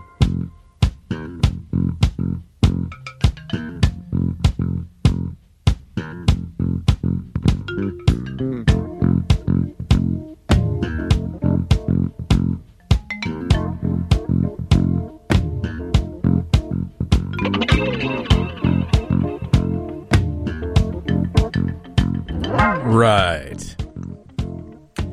Hey, it's Nick DiGilio on 720 WGN. We're live in the Skyline Studio, 18 stories above beautiful downtown Chicago. It's a Tuesday morning. Hello.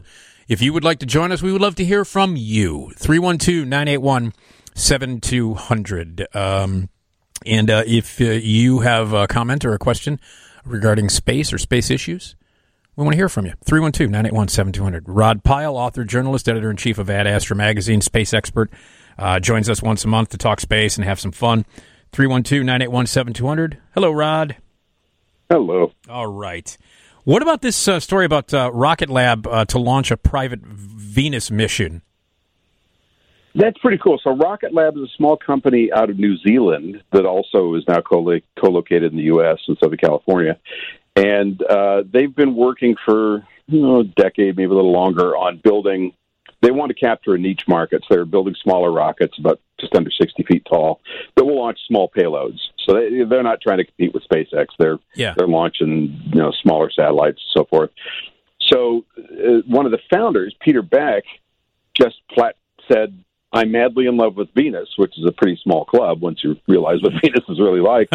and he decided he wanted to send his own mission up there. So he's building something, I think, a little bigger than a CubeSat, but not very large. A small satellite, uh, excuse me, a small small orbiter that would would actually go and then evaluate. And I I don't know. There wasn't a lot of detail whether it's going to enter the atmosphere or not. I, I suspect it's got a drop probe or it's designed to do it as a complete unit to investigate the upper atmosphere of Venus, which we think, while the planet is is horrible, as I mentioned earlier, it's uh, approaching 900 degrees Fahrenheit and you know 92 times the, the atmospheric pressure of Earth and so forth on the surface with acid rain and all this.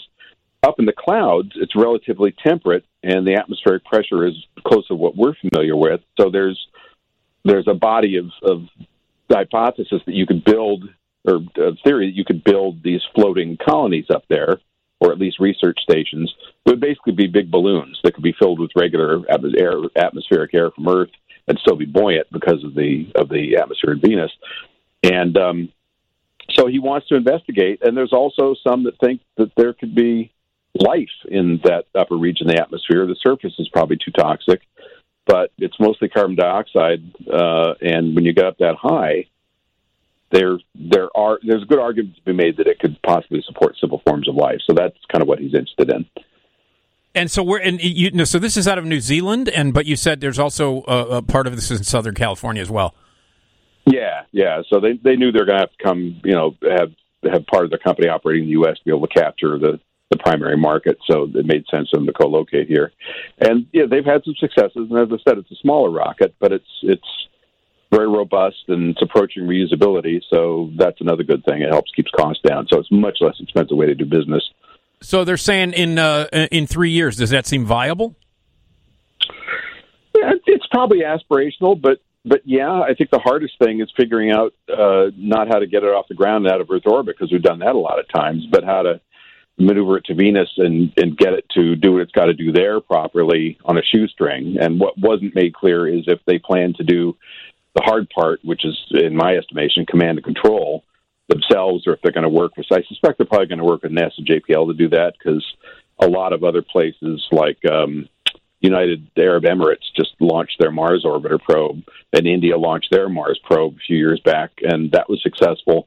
But what doesn't get a lot of uh, public airplay is the fact that Jet Propulsion Laboratory was doing the tracking and sending the commands out, and at least in the case of the Indian one, also helping with the command and control sequences and stuff. So, Ah. you know, they're leveraging a lot of American expertise, but that's that's fine. I mean, we want international cooperation. The good part is we get the benefit of, of having that data if there's stuff we want there for a lot less money it would cost to do it with an Oh, American workforce. Yeah, so, that makes sense. Yeah, that's that's pretty Yeah. smart. That's pretty smart.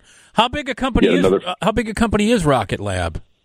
It's pretty small. You know, I don't know exactly how many people work there, but compared to something like like SpaceX or or Blue Origin, it's tiny. It's probably I would guess about the same size as something like Virgin Galactic, probably a little smaller than that. Mm-hmm. And really kind of started and run on a shoestring. I mean, it wasn't a huge amount of investment, but just the incredible determination of this team of people that said, you know, we want to aim specifically at this smaller launcher, lighter payload category, and it was a smart thing to do. Since then, a whole lot of other companies jumped into that. There's, I think, over a hundred of them now.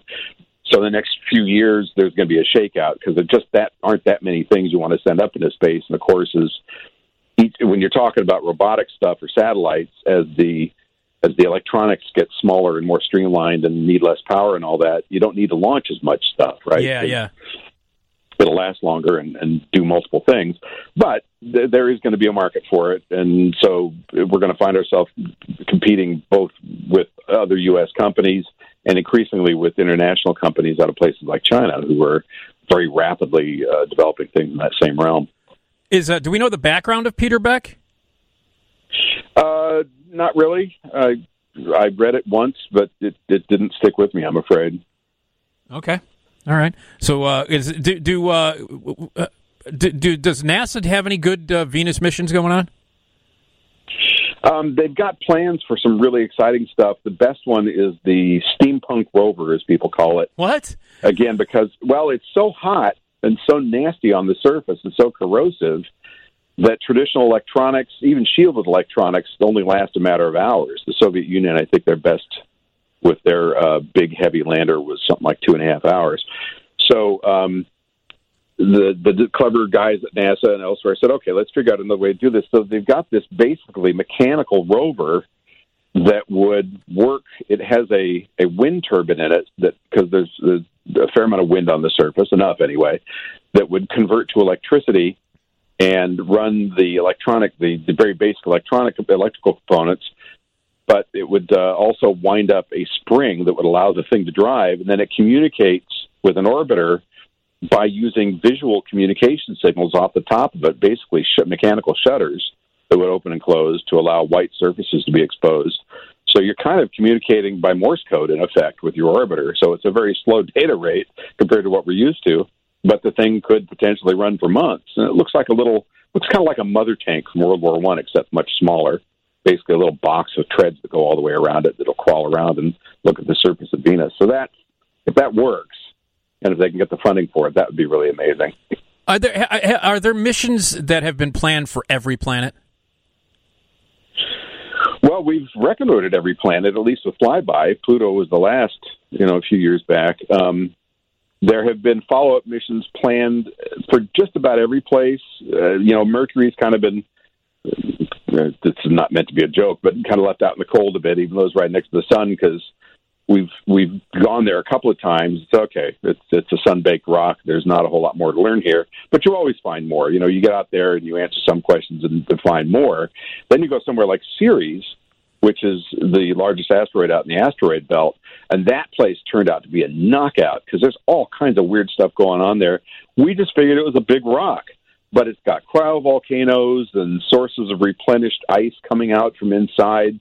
Apparently, there's enough heat and pressure in there for that to happen. So there's some kind of dynamics happening within that asteroid. So there's a lot of weird stuff out there that bears a lot more investigation. So that's another place they want to go. So yeah, pretty much every planet and most of the interesting moons. I mean, the big, the holy grail now is trying to find a way to get to Enceladus, one of the moons of Saturn, and uh, Europa, Jupiter, and at least sample the ice on the surface where it where it comes out of these these cracks in the ice from what we think is warm ocean below ocean below to see if there's any biosignatures in there. Better than that would be to be able to actually drill down and send a submersible down there, but that's you know you're going through kilometers of ice, so that's a that's a big ask. Mm, okay, all right. but it would be cool. Yeah, but there are, but uh, but there are, you know, the, are there people assigned to different planets at NASA? Are there, are there like different groups that are assigned to different planets for studies and for mission possibles and stuff like that? Yeah, there's there's a department of planetary science at headquarters, and then JPL is the field center that takes care of most of it. Although others get involved as well. So they've got departments for new missions, existing missions. They've got departments that look way out in the future and try and come up with wild things like that gravitational lensing mission I was talking about. Yeah. And then they've got these smaller departments that handle the stuff that's already been out there for a while. The most extreme of which is the team that was off off campus from JPL, but I, I heard it was moved back. That's the people still tracking and monitoring Voyager after 43 years now, uh, which is still sending, both Voyagers are sending back data. And it's just a handful of people and a couple of old, I think they're, they're SPARC computers, I think was the, the brand then, workstations on a banquet table in a little room because it doesn't take much, you know, but they still got to use the, the big radio dish to bring the data down because Yeah. it's such a faint signal signal now. But uh, to me, that's that's incredibly romantic in a way. It's very sentimental. Yeah, you know, yeah. they're still tracking these little lost puppies out beyond the edge of the solar system. Magic. yeah. Yeah. Okay, Rod, hang on. Okay. All right. All right, Rod Pyle is with us, author, uh, journalist, editor in chief of Ad Astra magazine, written a ton of books about uh, space. He's a space expert. And if you want to jump in here, we would love to hear from you. 312 981 7200. It's Nick DiGilio on WGN.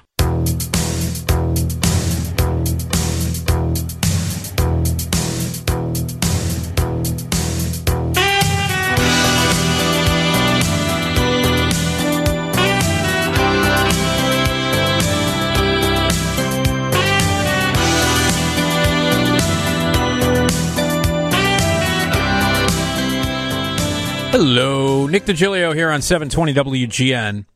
Uh, we're live in uh, the uh, Skyline studio here on uh, WGN here until 4 o'clock. At 4 o'clock, we head over to Bradley Place, say hello to the TV side of WGN, get some early morning news from that great team. And then your morning drive at 5 o'clock is the great Bob Sirott right here on 720 WGN. 312 981 7200. That's our number if you would like to join us. We would love to hear from you. Rod Pyle, author, journalist, editor in chief of Ad Astra magazine, and space expert, is with us. Hello, Rod.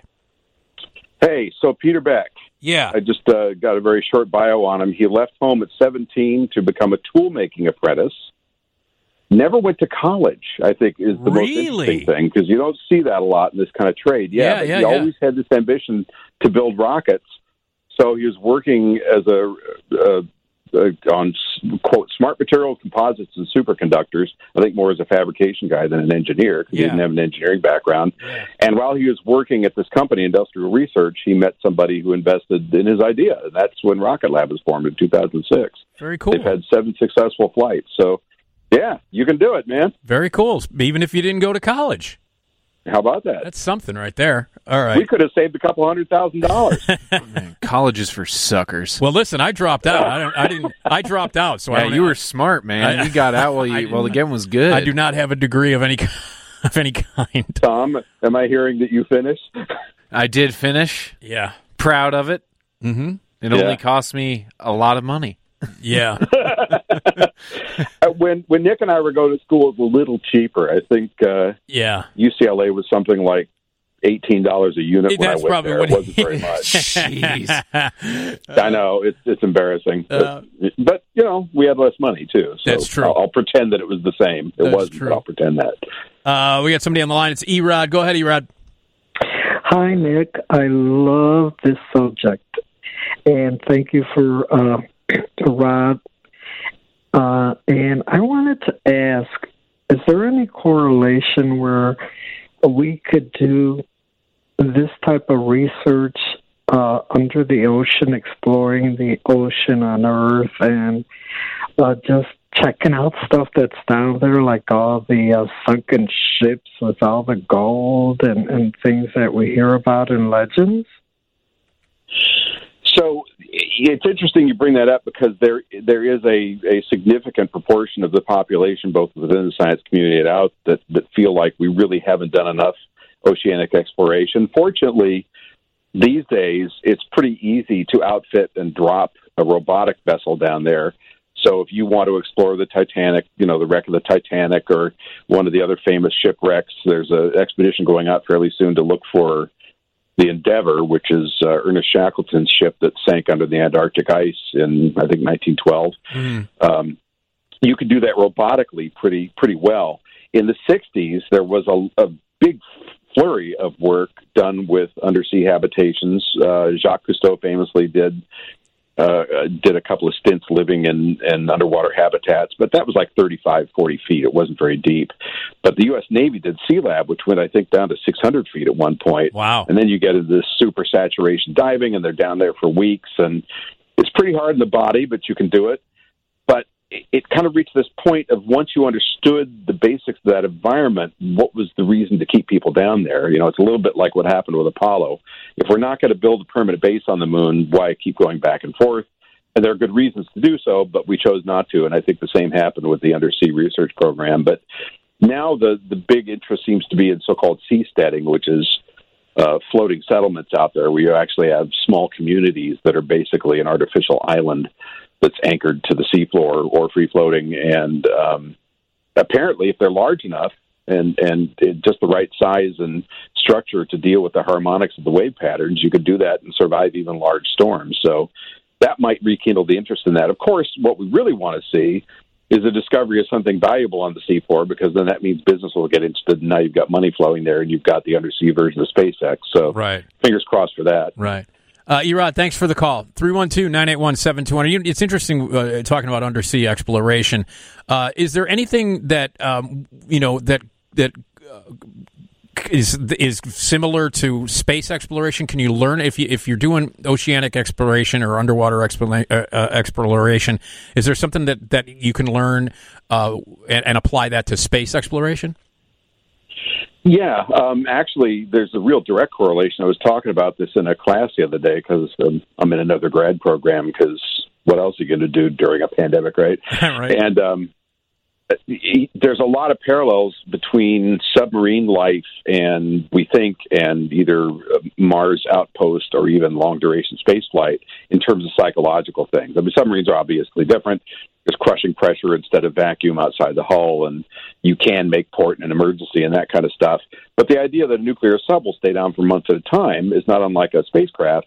So you get the crews breaking into small cliques and you know those habits that that guy had in the first month are real, really irritating after month six. Yeah. Let's say Yeah. say there's some crew member who doesn't like Independence Day, right?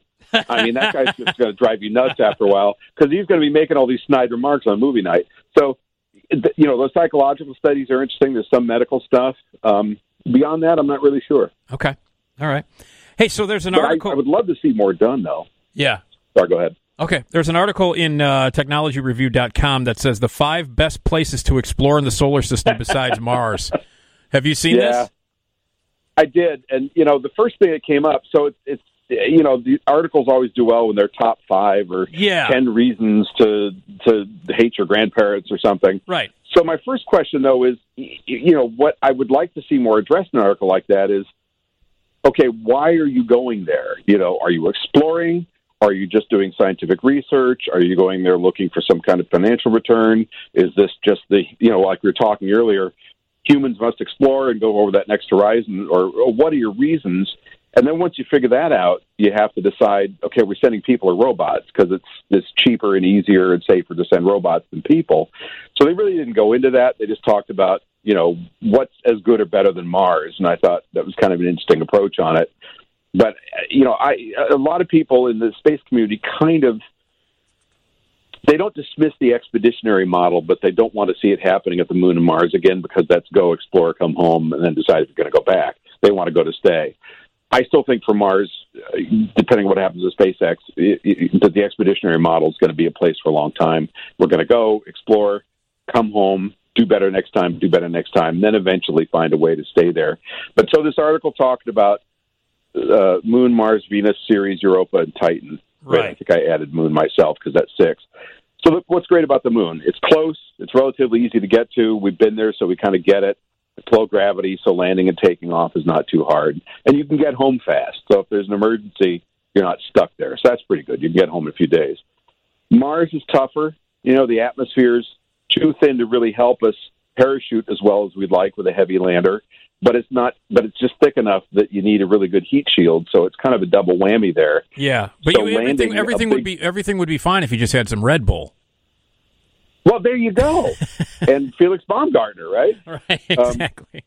so it's really challenging, and the soil hates human beings. You know, it's full of nasty chemicals, and it's it's apparently very likely to be carcinogenic if breathed because it's sharp and gritty and tiny, and it's just bad juju. So it's going to be hard hard to spend time there. But certainly, it's a great exploration target. And let's face it, planets are sexier than moons for the most part because they're big and they remind us of Earth. So, as a place to go settle people, it's probably the next logical place after the moon. So that makes all kind of sense. Venus, we're going to be living in the clouds if we go there at all, as we discussed earlier, because it's the only thing that makes sense. Going down to the surface is way too much like visiting Barstow, which I beat up on every time I'm on your show. um, they talked about Ceres, and we just just discussed that a few minutes ago. That's a great science target. Might have resources that we want. And then it went on to Europa and Titan. Now, Europa and Enceladus are kind of in the same class. That's Jupiter and Saturn moons, respectively. crappy vacation spots, but but likely we think at least there's a good chance there's life underneath the ice because these warm oceans that we think are below there. So that makes them really really appealing. What makes them unappealing for people is they're really cold, they're really far away, and there's a lot of radiation coming from Jupiter and some from Saturn. So, you know, humans and radiation don't mix. Finally, Titan is very cool because it's got a very dense atmosphere, so it's an easier place to land, and it's got oceans, but they're liquid methane. Mm. So it's going to be very cold there. It's really smoggy. You wouldn't be able to see very far into the distance, I don't think, down the surface, although further than we thought. We've landed there once with a robotic probe. But a fascinating place to go. But if I had to make take my vote, it would still be Mars. So you would still take Mars. Yeah. Yeah. All right. And again, every time I hear, every time somebody mentions Titan, I think of Vonnegut. Every single, every single time. I've never read that book, I'm embarrassed to say. Oh, it's great. It's a great book. Sirens of Titan. It's a, a tremendous, tremendous book. Yeah. Well, I'm going to read it and dislike it just to get even. How's just that? to ki- okay all right that makes sense that makes sense you know it's amazing we're almost we're almost at the end of the interview we're going to take one more break and come back and then talk a little more and wrap it up uh, I can't believe inter, inter, uh, uh, uh, uh, it- it- what, what am I? Interstellar. Interstellar. You could have gone. We've been talking to him for two hours. I man. can't believe you could have Interstellar. just let it go. I can't believe Interstellar didn't get brought up. Uh, I, I was trying to be good this time, but there was an article in in the popular press a couple of days ago about the end of Interstellar finally explained, and I thought, what's to explain? He what? do- What do you? you know he got reconnected. I didn't read it. It was one of those things where I saw the clickbait, moved on. I'm, I'm afraid to say, but it was like you know he reconnected with his daughter. So what? What's the? I don't figure out? understand. There's nothing mysterious about the end of Interstellar. I don't. I know. now you know. I mean, if you know, if you when we talk Christopher Nolan, you know, maybe people want to have Inception, the end of Inception, explained. You know, that might oh be. man, You know, that might What be a something. movie. You know, it's a great movie. yeah. It's a great movie. Oh yeah. Well, and and the end was deliberately vague and kind of Well- you could take it where you wanted it, right? I- like I- like Thirteen Monkeys. I agree. I personally think. I personally think that um, that that that's actually taking place in reality. The final scene is is actually taking place in reality. It's not a dream. Yeah, but but they leave it open to interpretation. They do, but the thing is, if you if you watch it, in that scene, that final scene, he actually sees his kids' faces. Because every time he has that, you know, that that flashback, you never see the kids' faces, but he turns around and he sees the kids' faces. And when he takes his token and spins it, the top, uh, in Yeah. dr- in the dream, it just spins and spins and spins straight. Right at the very last moment of the movie, it wobbles a little bit and then cut to black. Yeah, which was beautifully done. Oh my god! I, I had now, a dream the other night. 2020 turns out to be a dream, I'm going to be pissed because if this isn't reality. We should have done a lot better. Ah, yeah. I'm sorry, Tom. Go ahead. I was going to say I had a dream the other night. It was a dream where it was a world where Interstellar didn't exist. Wow, and, and it must have woke been a terrible. It was a terrible. Oh, dr- it God, must have it was terrible. blissful. I it was mean, a terrible He world. woke up so happy. Yeah, all the uh, all the water fountains had you know orange soda coming out of it. My fridge was full of Yeah. full of candy. Yeah. Okay, so who who did the Lincoln Mercury commercials then? If or the Lincoln commercials, if it wasn't Strutt and Matthew McConaughey? Uh, it was uh, it was Charlton Matthew. Heston. I was gonna say Matthew Broderick. Matthew Broderick. What a world! Oh my god, that's a nightmare right there. Ferris Bueller I like doing. Tom's world. Don't be mean. All right, all right, Rod, hang on. All right. Interstellar rules. All right, we'll break.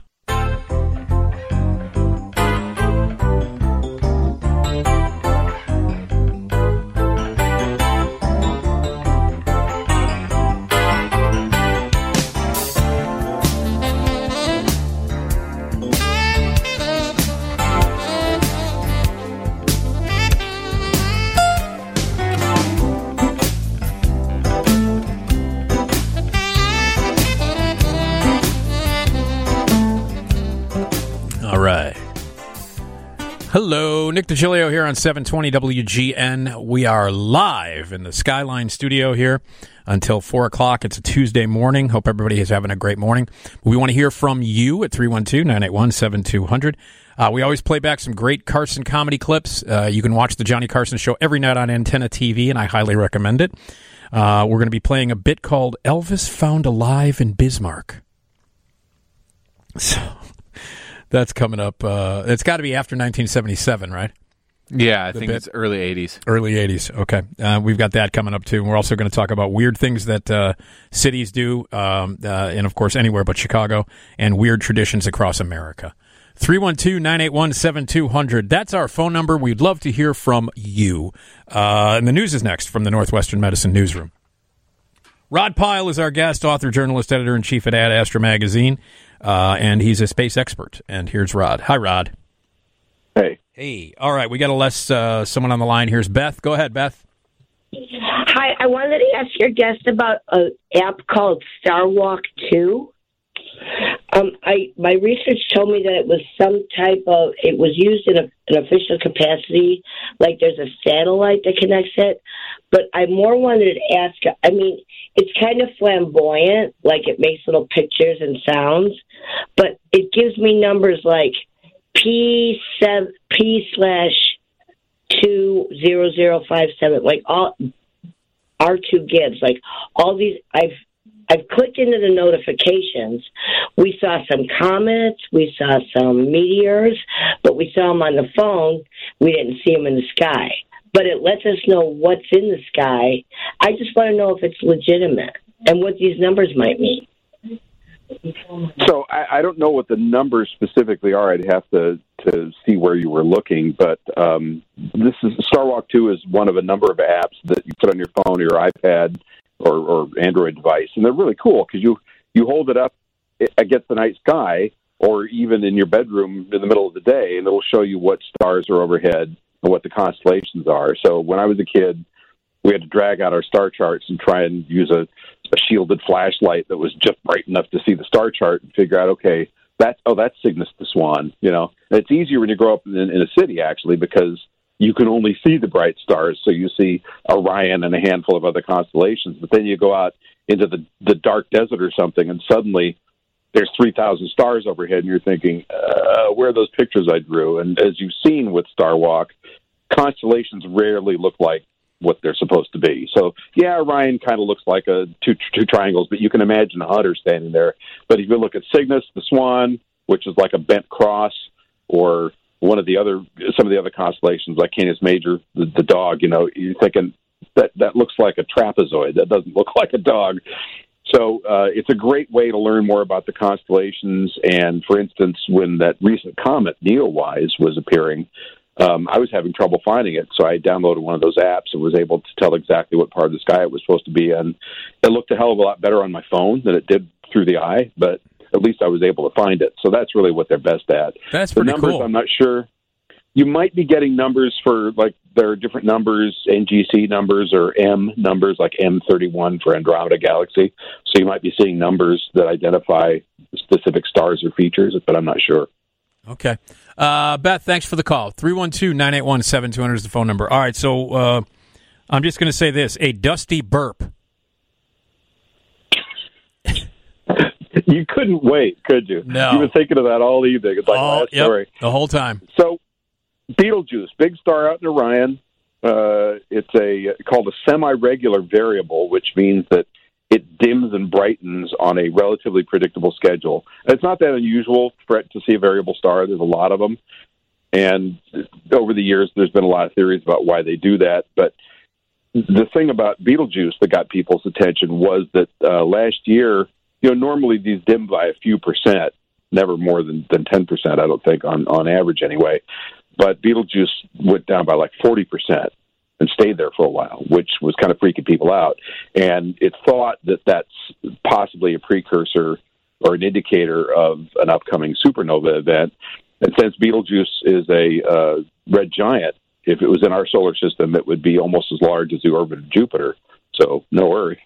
Um, you know that that would would be quite a show. So if it is going to go supernova, it doesn't. It, there's no risk to us because it's 725 light years away. But um, it would be a, a great thing for astronomers and astrophysicists, and even normal people to just look up in the sky and see this bright object for a matter of days or weeks. Yeah. But the, the, the new theory is they, they saw with Hubble, they detected this big ejection of hot gas um, that they think blew out of the star. And it was it was like much brighter than the star. So it was once you knew what you were looking at, it was easy to figure out what it was. And we're talking about gas jets that are traveling at 200,000 miles per hour Right. in the fall of 2019. Right.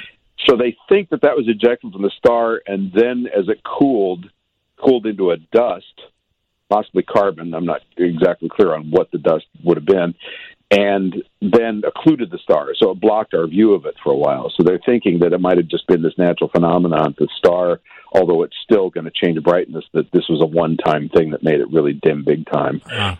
So on the upside, we don't lose Betelgeuse because it's a pretty thing to see in the sky. On the downside, we don't get to see a supernova, at least not for a while. Ah, but it's kind of reaching that stage in its life where it should happen pretty soon, in terms of you know tens of thousands of years. So Who, stay tuned. Who named it Beetlejuice? I think that's an Arabic name. it, it I is. figured And- Michael and- and Keaton why? named it. Uh, Yeah, oh, if, if- if you if you say it three times, does it just appear? Does the star just appear? Uh, no, I, I show up in your living room. Oh, okay. All right. All right. Yeah, but, So because I'm as, as despicable as Michael Keaton, and what a great film that was. I love Beetlejuice. That's another one I love. I did too. Yeah, yeah. All right. Now, how about It this? We, we're going to have a. Are we going to have real X uh, real X files here? The Pentagon's announcement is uh, they're establishing a tax task force to detect, analyze, and, ca- and catalog uh, unidentified aerial phenomenon. So what what what's Saving going, the best for last. what's going on? Yeah, well, so so this is that long ongoing story, uh, the tale of that long ongoing story since you know the early 2000s about you know the the ac- accidental release or secret release of these videos of the Tic Tac UFOs and the other ones, uh, FLIR one and I forget the names of them, Gimbal, um, which indicated that that you know they were seeing more than most of us knew about. And then earlier this year, the Navy finally said, "Yeah, okay, let's just make it official. They've been out there for years anyway." But also part of the story is that while we were told, at least through some venues, that that the UFO investigation effort had been shut down, it never really was. But they changed the name, so it's they call it. Um, uh, I can't remember the acronym, but it's basically uh, unidentified aerial phenomenon. That's it. UAP. Yeah, it's UAP. UAP. Right. So so now supposedly they're forming a new group, and I think it's under the uh, Office of Naval Intelligence, if I remember correctly, that's going to give regular releases of information on this every six months. The trick here is these are unidentified. So whether it's UFO or UAP, there's still that word unidentified in there. So while there's an awful lot of people who would love these to be alien spacecraft, right? There's a lot of thought around you know the security risks and national security and all that that these could be Chinese or Russian uh, uh, drones of, of some advanced technology that maybe they understand better than we do that are actually surveilling our coastlines and so forth. Then you get the argument of, well, they're moving at these incredible speeds and they're changing direction so fast and all that, but the evidence isn't conclusive on that. So the only thing I've seen that really kind of makes my skin crawl a little bit was this uh, the scientist that was retained by the Pentagon, but uh, but who works for the Aerospace Corporation, which is a very legitimate, high profile group. It's a, a company that works with the government on science and engineering problems. Who came right out and said, off off world vehicles not made of this Earth. You know, evidence of something. He doesn't say it's a machine. He doesn't say if it's a metal fragment. But something that led him to make that statement. So a lot of question marks there, and it's going to be an exciting story to watch play out. Okay. Well, we'll keep uh, we'll keep an eye on that. All right, Rod. Uh, really quickly before we let you go, what are you working on now? I'm working on a virtual space settlement conference that's going to be online in uh, November, and the next issue of the magazine, which I'll make sure you get a copy of. Please So- do. Yeah, at tuned, Magazine, yeah. and you can check out Rod Pyle Books. Correct. Oh, and yes, and I forgot one more thing. I'm about to drop uh, ten new episodes of my podcast, and I'm very excited that I got Frank White on there, who came up with and wrote the overview effect, which is what happens to people once they leave Earth and look back, how that transforms their Ah. perceptions of life and humanity. So, just did a real interesting review interview with him that'll last for three separate episodes. So, Okay. I'll send you a link when I get it done. That's awesome. What's uh, what's the name of the podcast so people can check it out? Cool Space News on iHeart, Apple, and other venues where you look for your favorite podcasts. Cool Space News. Cool Space News. Yes, sir. Rod, always a pleasure. Yeah. We'll talk to you next month, my friend. Enjoy floating on the on the on the on the boat. Thank you, and you keep looking up because that's where they're going to come from. Okay. Thanks, buddy. All right. Take care, Rod Pyle. He's truly one of my favorite guests. Dude, that freaked me out. Yeah, man. Look Keep up, looking up. That's 'cause where that's they're where gonna they're- come. that's where they're gonna Oh, come from, God. man. That's where they're going to come from. Rod, That's what you want to hear at 2 o'clock in the morning. Thank you, Rod. All right. Nick DiGilio here on 720 WGN. Let's hit the news. Another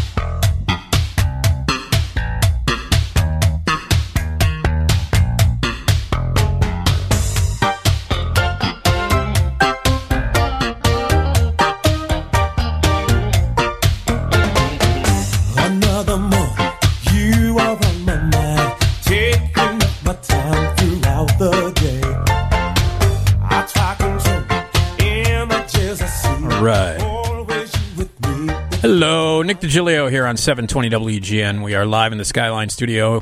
We're 18 stories above beautiful downtown Chicago here till 4 o'clock. At 4 o'clock, we head over to Bradley Place to the TV side of WGN, get some early morning news from that great team. And Bob Sirott has your uh, morning drive starting at 5 o'clock. 312 981 7200 is the phone number. We're going to talk about um, uh, things that make you weird anywhere but Chicago and some other uh, weird traditions across the uh, across the uh, U.S. But first, uh, out of Philadelphia, the uh, coronavirus pandemic has slammed the brakes on this year's Philly Naked Bike Ride. You know they do a naked bike ride here. That they do. And um, it, uh, um, when I was when I would do the show, my set when I was on Saturday nights, um, do the show from the uh, showcase studio, I would be treated with hundreds of naked people on bikes. Some people weren't naked; they cheated. Yeah, you got you got to go for the full Monty. Yeah. And it would always be, you know, a little distracting to have like, uh, you know, hundreds of people on bikes going right down Michigan Avenue, north n- northbound on Michigan Avenue, nude.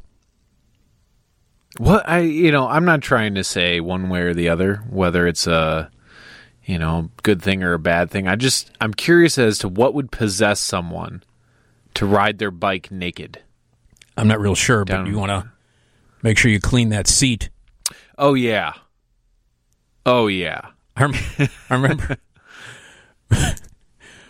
I was uh, I was watching it one night, and uh, you know, as, as they're driving by, and it's a little distracting. You know, you're doing Sure. a radio show, you're right to look out the window, and there's like hundreds of naked people on Start bikes. giving like a little play by play. and I I did. I said there's too many dongs and not enough boobs.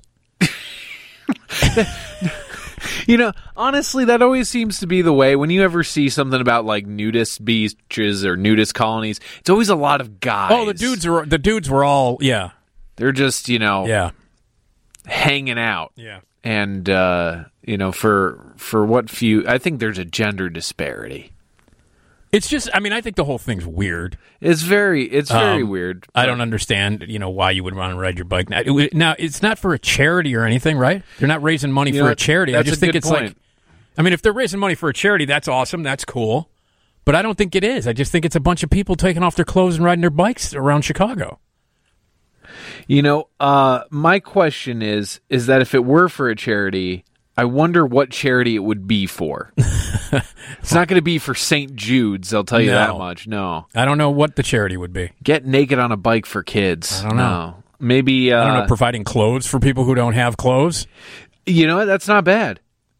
That's not bad. That would make mo- make sense. you know, That would be the more, the, I believe, the most logical tie-in, right? Don't you think? mm-hmm. or maybe uh, I don't know, some uh, maybe breast cancer or testicular Well, that's cool. cancer, Whatever you know. I mean, that, listen, if it's for a, it's if it's for a, a charity, that's fantastic. That's awesome. More power to them. But I don't think it is. I just think it's people taking off their clothes and riding around. it's just it's remarkable, and it's it's it's across the world. You know, The naked bike ride. yeah, they've got How it. about how about the pantsless uh, CTA? The pantsless uh, where you take off your pants. And that's in November, I think, right? Yeah. Listen, man, I've seen enough people with their pants off on the CTA. When it's not Yeah. pants off day, right? Yeah. Listen to this. In Toronto for Toronto, Oh. their uh, their version of the naked bike ride it had a it had a slogan: uh, "Less gas, more ass." Is that what it is? It maybe it's about using fuel. Maybe it's a statement about uh, you know not using you know not using gas. Statement about True. the environment. Maybe that's what it is. I feel like we're trying to ascribe meaning to a truly chaotic a system. bunch of people taking off their clothes and riding around on a bike. The- these are these must be the type of people that go to Burning Man every year. You know, But uh, I'll tell you something though, Tom. There's a lot of them. there are. I mean, it, uh, you know that that parade of naked bike riders would go by for a long time. I mean, it would last a long huge. time.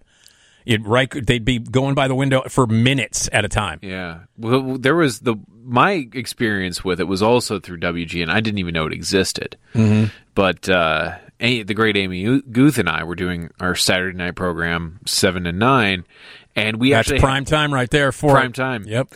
And uh, we actually had uh, someone from the Adler Planetarium. I, I believe this was coming up on that eclipse that made Tom Skilling cry with joy. Oh, okay. And so she's talking about the eclipse and everything like that. All of a sudden, she turn. We turn. and She just stops talking. The guest stops talking. God love her. And she just goes wide eyed. And we all just look to see what she's staring at at the showcase studio. And just, mi- just I feel like millions of people. It felt like millions. It's probably only Did, did, less than a thousand. did Amy not know about it? Amy must have known about the the I naked bike she- ride. I think she realized it on Yeah. air, and she oh, she blushed, and I'll I'll tell you that was not the full moon we were expecting that night. Yeah. You know, it was Well, it's it was it's you know it's it's distracting. I, I will tell you that. Luckily, the few times that I was down there for it, I don't think I ever had an in studio guest while it was happening. thank God. Yeah. It was all for you. You got to describe in great detail every You know, wrinkle and every pore. One of my favorite one of my favorite um, showcase uh, studio moments was when I had I had Tom Green in. Uh, Okay, and I you know Tom I know Tom now. Sure. I've become friends with him, and um, he was in town doing some gigs, at, uh, doing a couple of gigs at Zanies, and um, so he came in studio, and I was filling in during the day. I can't remember whose show I was filling in, and um, you know, but I was filling in. It might have been I can't remember. You know, it might have been John. I, I, I don't know. Sure, I can't remember. Sure. But anyway, I'm filling in during the day, and so so he comes in. All right, and this was the first day of our new program director, Bill White. Okay. So, you know, I mean, you know, Tom Green is like, oh yeah, he's ADD. He's you know easily distracted. He's he's nuts. Mm-hmm. And I he walked in, and as soon as he saw like all the glass and everything, he starts banging on the glass. He's like talking about what's happening. I'm trying to interview him, you know, uh, about his career and about Freddy got fingered and about you know Zanies and all this stuff. I'm trying to interview him, but he's completely because he's Tom Green. He's completely distracted. Um, and just like yelling stuff into the microphone at people on this, you know, describing what's happening in Pioneer Court, talking about Michigan Avenue. So get this. As he's like losing his mind, Bill White walks by. First day as program director. I haven't even met him yet. He walks by the window. Tom Green goes, Hey, man. Hey, what's wrong with you, man? And he starts screaming at our program director, brand new program director. And I'm beside myself. I'm like, because I, I I knew he was our program director. I, mean, I, I just not I hadn't officially met him yet. I saw him in the hallways and I knew who he was and everything. He had just started. I think it was maybe his second day. Mm-hmm. So he starts screaming at Bill, and Bill just kind of like ducks because he's screaming at him. Like Tom Tom Green is screaming at him, and Bill just kind of like ducks a little bit and like walks away. And uh, I go to you know we go to commercial. I'm like Tom, that's my new boss. He's like I don't care. That's one of my favorite because you know you can't somebody like Tom Green. You can't do an interview in the showcase studio with somebody like Tom Green No, because he's nuts. but also you can't not take the opportunity to just go. I mean, come on, that interview's got to be no, somewhere no, no. on like a reel I, I tape. will tell you something. It was incredibly entertaining. Sure. because Tom Green's nuts, and you know, like combine his insane, and he was drinking coffee, like he had he'd gone to the Starbucks across the street, so he's all hopped up on caffeine juice, mm-hmm. And start screaming at my new boss. And I couldn't get, I couldn't like actually conduct an interview with him because he was so oh. distracted by what was happening in Pioneer Court and on oh, Michigan Avenue, and he kept screaming into the mic and describing things and yelling at people as they walked by. That's an honor, though, to get yelled at by Tom Green. I would agree. Most people wouldn't. no, ninety percent of the world might disagree. I remember the screening of Freddy Got Fingered. I remember. I vividly remember the screen. I'll tell you. I, can tell you a little bit more about it. But anyway, the the Philadelphia Naked Bike Ride has been canceled because of the coronavirus, and that's uh, a, a you know a weird little tradition in Philadelphia. We also have some weird traditions in Chicago. We're going to talk about Chicagoisms, where things that will make you weird anywhere but Chicago. And then we have some uh, very weird, uh, bizarre traditions across the U.S. that we're going to learn about. And if you know of any of these uh, sort of weird traditions, and if you've got some Chicagoisms that you want to share with us, 312 981 7200. It's Nick DiGilio and WGN.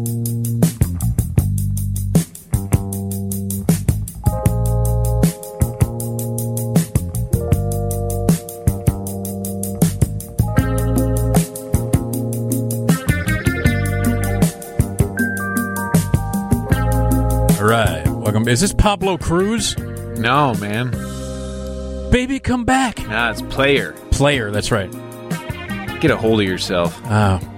How could I mix up Player and Pablo Cruise? Yeah, they don't all sound the same. What was Pablo Cruise's big hit? Uh, I've played it before. They had a. Uh, They had quite a. they had one. I think. I think they had two, a couple of big hits. Can't remember Pablo Cruise. I saw them. Uh, Uh, Love will find a way. yeah, love will find a way. Yeah. Yeah. Yeah, man, Pablo Cruise. Saw them open for uh, Steve Miller and the Eagles at the World Series of Rock at Comiskey Park. That's what they were calling rock. Yeah, we went there to see. I, I- we left during the Eagles because I can't stand the Eagles, but I went for Steve Miller. No, Steve Miller's good. I like Steve Miller. Yeah.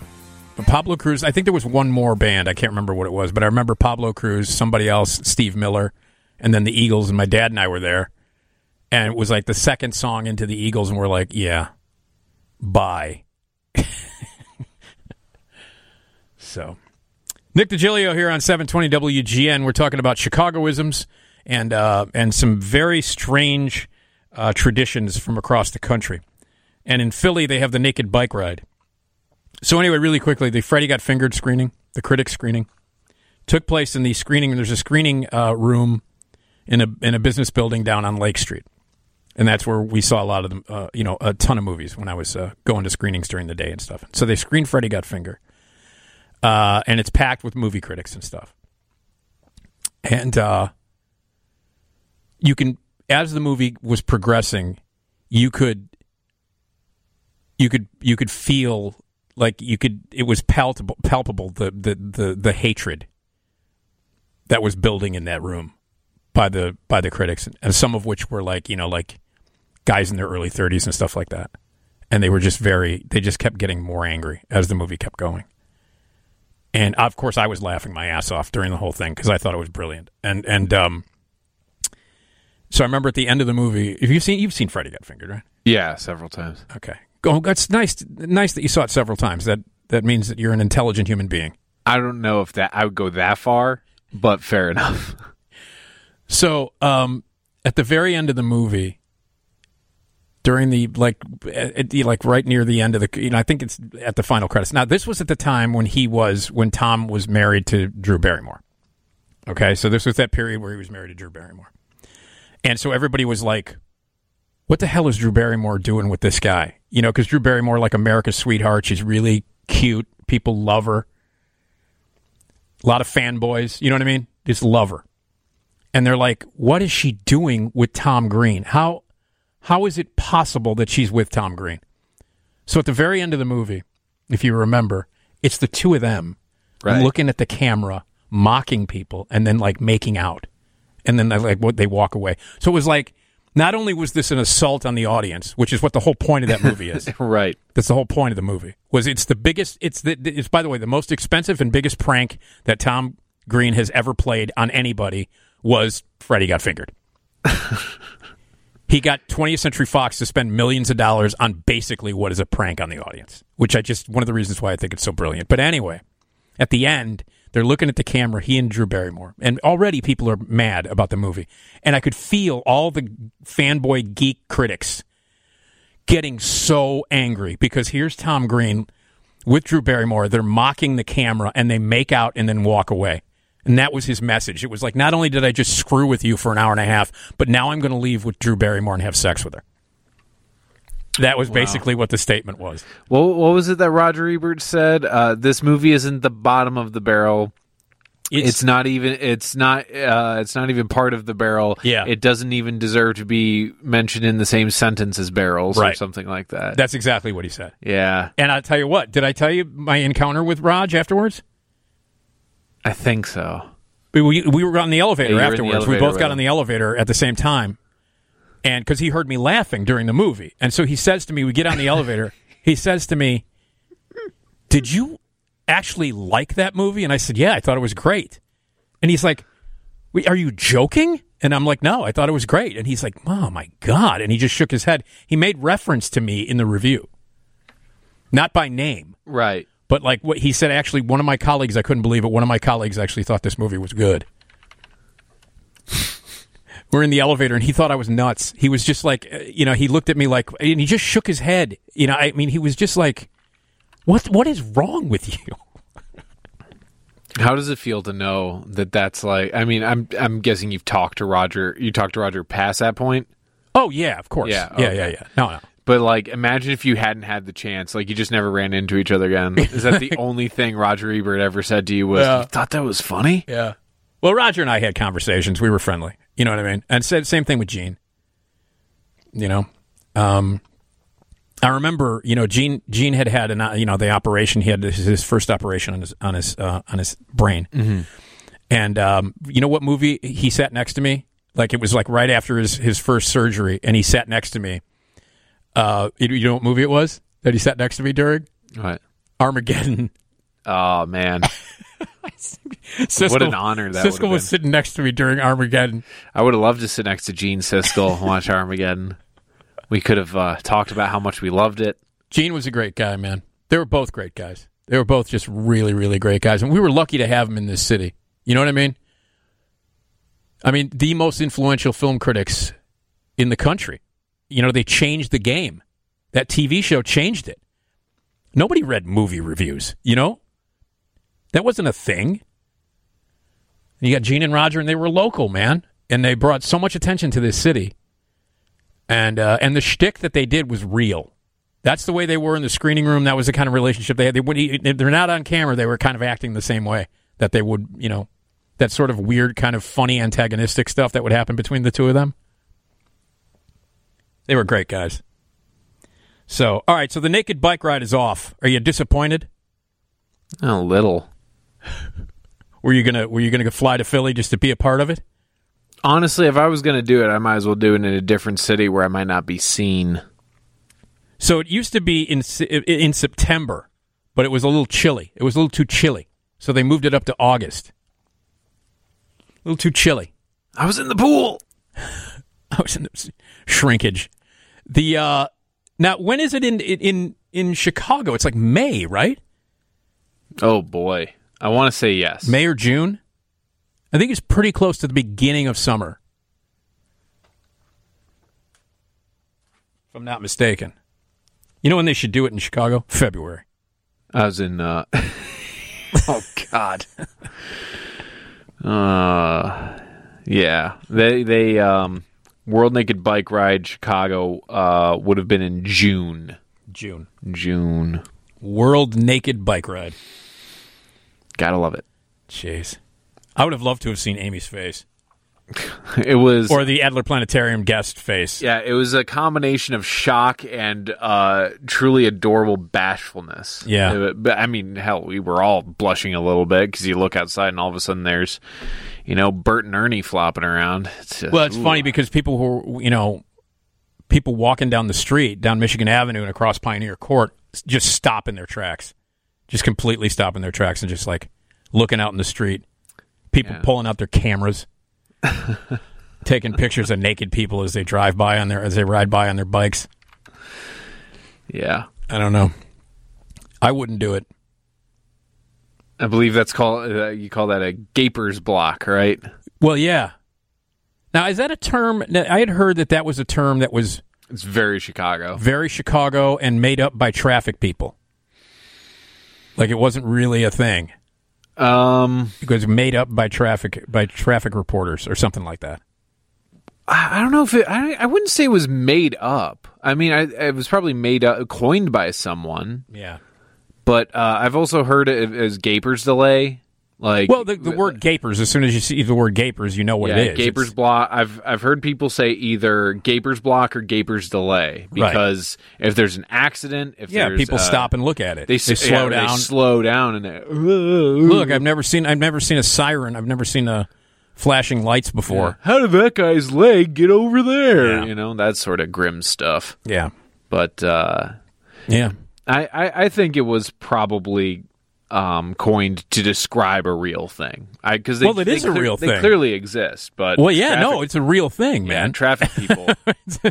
when you said they made it up, I was like, no, no, no. The term is made up. Yeah, the the, term was- actual thing is real. yeah, there's definitely eh, probably invented Before by before before they called it a Gapers block, it existed. People would slow down to Yeah. look at a traffic. Robin Baumgarten would be up in the traffic copter, Right. talking about the Gapers block. Oh, Robin.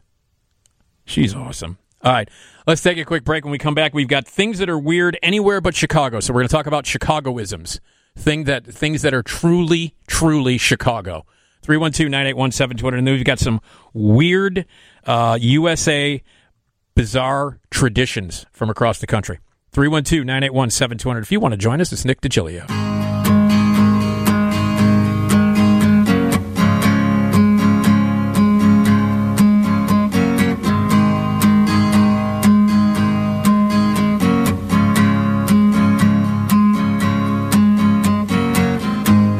Too tall, could have used a few pounds.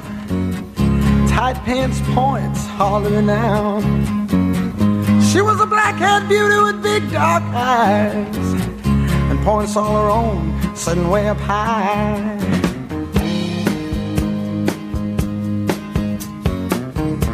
Way up firm and high. Out past the cornfields where the woods got heavy. Yeah, man. Little Seeger. 312-981-7200 is the phone number on WGN. Uh, things that make you weird anywhere but Chicago. By way of introduction, we'll get to some of these things that are very Chicago. While other cities pride themselves on keeping things weird, Chicagoans typically consider themselves uh, ourselves to be pretty normal human beings, but we hate to break the news to you, but that's not true at all. We've got plenty of routine behaviors that, when you really think about it, are pretty darn strange. Just try doing any of the following in other parts of the country and see what kind of reaction you get. So uh, there you go. We'll get to that uh, in a couple of minutes. But we got uh, Johnny Carson. So listen, Johnny Carson show is on uh, Antenna TV every night, and then every uh, weekday morning at two thirty, we like to play some Carson comedy clips, whether it be some stand up or a sketch or some interviews or anything like that. Well, right now we're going to find out whether Elvis is alive in Bismarck. I don't know if you're aware of this, but a Cincinnati radio, Cincinnati radio station has offered WKRC has offered two million dollars for documentary proof that Elvis is alive. Well, folks, for the past several months, the NBC network has been doing exhaustive research, and I think we're the first person to make this claim. We have found Elvis Presley.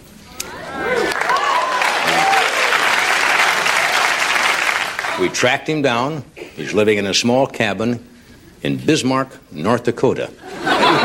Apparently, Elvis just got tired of running, and he agreed to let us interview him tonight via satellite hookup from uh, station KFYR in, in Bismarck, uh, North Dakota. So uh, let's cut there now. Uh, Elvis? Elvis, are you there? It's Johnny Carson.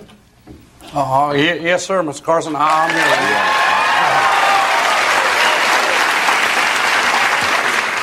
Elvis, I, I, I want to thank you very much for being with us. Uh, uh, we noticed that you've settled in Bismarck, North Dakota. Could you tell us, Elvis, what's the biggest difference between Bismarck and Memphis? Uh, probably the biggest difference, man. Yeah, I never died in Bismarck.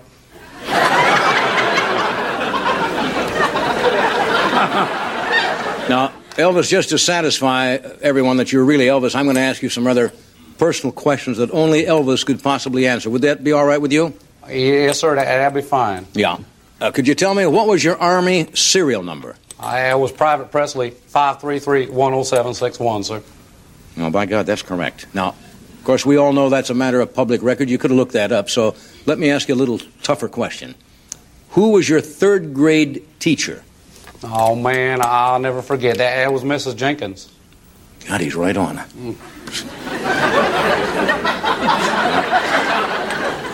Uh, try this one. Now, when you were a teenager, you drove a Chevy, right?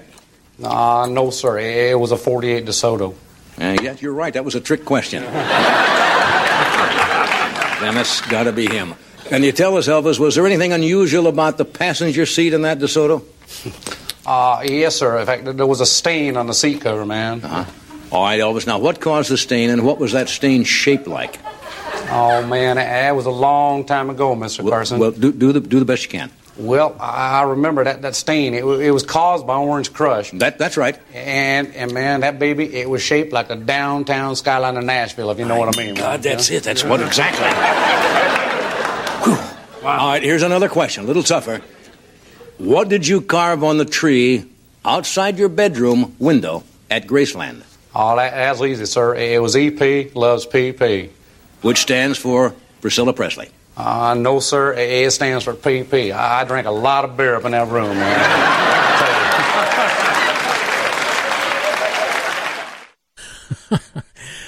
Uh, we can't figure out who Elvis, who who was playing Elvis there. Must have been him. Uh, yeah.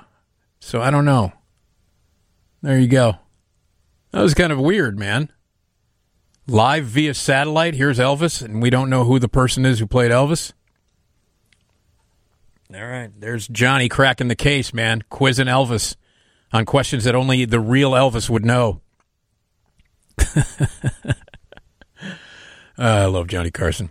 Johnny Carson show. You can watch it every night on Antenna TV, and then every uh, weekday morning at two thirty we play back some Carson comedy clips, and we'll do it again tomorrow. 312-981-7200. We're talking about um, things that make you weird anywhere but Chicago, and then we're going to talk about some very bizarre traditions across the country. Uh, we've got some people on the line. If you want to join us, it's 312-981-7200. Here's Oren on WGN. Go ahead, Oren. Yeah, yeah. I was uh, the chief sailing instructor for Sail Chicago, formerly American Youth Hostel's uh, sailing program. And on the Fourth of July, we would take the boats out. Uh, I you could put six people in in the Rhodes 19, and we'd sail out into the lake if if the lake was flat. But otherwise, we sailed in the outer harbor uh, between the uh, Monroe Harbor and the um, lighthouse area in there. Throw out the anchor and just sit back and have a picnic and watch the fireworks on Fourth of July. And there aren't very many places in the U.S. where you can actually do that. And our program was it and still is the the neatest way to to take sailing lessons and enjoy yourselves out on the lake with you and your friends. Um, there's a call in answering service. You can call it 24 hours and register the boat and uh, go down there meet your friends at the harbor and and go out in the lake and sail. And it's just fantastic. But it was especially nice on the Fourth of July because of all the activity. Sure. All right. Okay, Oren, thanks. You bet. All right, 312-981-7200. Steve on WGN. Go ahead, Steve. Hey, yeah, thanks for having me. Hey, first a slight correction, if I could. World Series of Rock was not Steve Miller and um, Eagles because I was there, and the Comiskey Park actually started on fire. World Series of Rock was Aerosmith, Rick Derringer, and Well, actually, actually, Steve, anytime they had a concert at Comiskey, they called it the World Series of Rock. Oh, okay. I stand corrected, and I don't mean to be a persnickety uh, guy, but so that's fine. But anyway, uh, I was thinking of a couple. Um, Polar Plunge, kind of, you know, the Oh, yeah, sure. People would jump into Sure. the lake and all that. Uh, there were people in my beach community in Michigan who did that in Michigan, but it became kind of a thing in Chicago too. Uh, the other one I thought of was Venetian Nights, which used to be really nice when they first started it, Venetian Nights in Yeah. uh, Monroe Harbor, kind of related. That was amazing. That was totally amazing. So yeah, All there's right. a couple there. All right, and uh, thanks, thanks, Steve. Yeah, thanks. All right, All right, take care. take care. 312 981 7200 is the phone number. Okay, uh, things that make you weird anywhere but Chicago. and uh, you're going to recognize these these things that make uh, that make us this city. You would only do or say these things in this city. And the first one is try try doing this in a different uh, part of the different part of the country. Tom, go in someplace and go uh, order a sandwich wet. Probably spitting it. Unless you're from Chicago, hearing someone order their sandwich wet would probably conjure up visions of that scene in National Lampoon's Family Vacation where Clark accidentally eats a sandwich that's uh, wet. The movie's not called Family Vacation. It's called Vacation. And yes, the, the, the dog peed on the sandwiches. Thankfully, Aunt Edna and her evil dog have never come anywhere near our favorite Italian beef joints. You have a favorite Italian beef? Oh, that's tough. Um, big fan of Al's. Al's is great. Al's over in uh, Wrigleyville. There's also one at River North. Mm-hmm. Right as you're, you know, as you're on Ohio or Ontario, as you're, you know, going getting on the highway, it's right there. Yeah. Well, and I also love that Al's because it's like basically across the street from uh, the Nisei Lounge. And you can just go grab yourself a Al's Yeah. beef, bring it on in. So it's nice. I uh, I'm a fan of well, Portillo's is great. Great beef goes without question. Goes without saying. Um, um, uh, uh, let's see, Roma's. You ever go to Roma's? Can't say I have. Roma's on Cicero near uh, Montrose, not very far from Six Corners. Um, I'm partial to that place because I've been going there. I was going there since high school, and I had friends who worked there, like high school buddies who worked there. Did you get free beef? Uh, yeah. Oh, there you go. Yeah, no one. Yeah, I'm really partial to the place where I get my food for free. Come on. Uh, there's a lot of great beef places in the city. It's There- hard to narrow it down. There's a place in Crystal Lake called Mr. A's. Mhm. And uh, I actually believe the owner, the original owner, passed away fairly recently. Great, great place. I hope it stays open. Uh, but I always remember they would have a sign in there. They would, you know, do catering level, you know, sort of beef because you get you get that sort Right, of yeah, of course. quite a bit. And I just always remember it said, "Come get your party beef here." Mm-hmm. And I just, I was like, I wonder if the party beef is better than the regular beef or different from the regular beef. When I was uh, staying with my folks that past week, just this past week, my my my dad went out to Bobo's. Went to Bobo's and got some beefs. Brought him home. Um, Bobo's has good. They're they're good. They're up on West Irving Park. Uh, but there's a lot of great beef places. It's you know you can't narrow it down to just one. But um, you know, and obviously Portillo's is a chain, which is cool. Um, and they've got great food. Portillo's. Uh, so they're great, great Italian beef, really good beef. So, but yeah, it's weird if you uh, if you try to order a sandwich someplace else other than Chicago and just add like my sandwich wet, you're going to get a blank stare from the person behind the counter. So, all right, uh, things that are that will make you weird anywhere but in Chicago. 312-981-7200 and then we're going to talk about some very bizarre traditions across the country.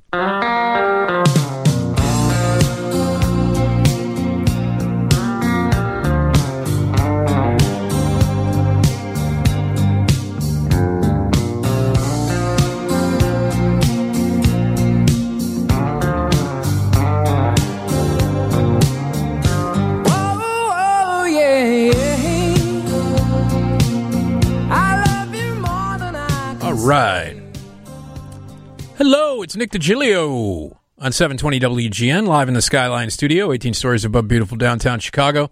We're here until 4. Uh, the news is next from the Northwestern Medicine Newsroom, right here on WGN. Things that make you weird anywhere but Chicago. How about this? Uh, we got uh, a ton more here. Uh, the first one was ordering a sandwich wet. Can't do that anywhere but here. Uh, here's Mark on WGN. Go ahead, Mark. Yeah, that Leo Sayer song is a good one. Autumn 1980. I uh, in Chicago, you are forbidden, if not almost an outlaw, if you put ketchup on a hot dog. Elsewhere in the country, you might get stared at if you don't put ketchup on a hot dog. Yeah, well, I have, I've often said, Mark, that if you're uh, over the age of six and you put ketchup on a hot dog, you should go right to jail. That's pretty much what I think. Uh, 312 981 7200. Here's Dave on WGN. Hey, Dave. Hey, how's it going? Uh, we cut our pizza in a gr- uh, our thin crust in a grid. Uh, on the East Coast and on the West Coast, they cut it in triangles. Right. Uh, and and the reason why is because in Chicago it's colder, so you want you want to eat the outside slices first because those will cool off, and the, then the interior squares will remain warm. Uh, you don't need that so much on the East and the West Coast. No, you don't see that. It's tavern style, is what they call that. Thin crust tavern style, and it was cut in squares because they would put the pizza out in taverns. People could snack on it, and then they would get thirsty and drink more booze. That's why they. That's exactly why. That's the that's the origin of the tavern style cut pizza.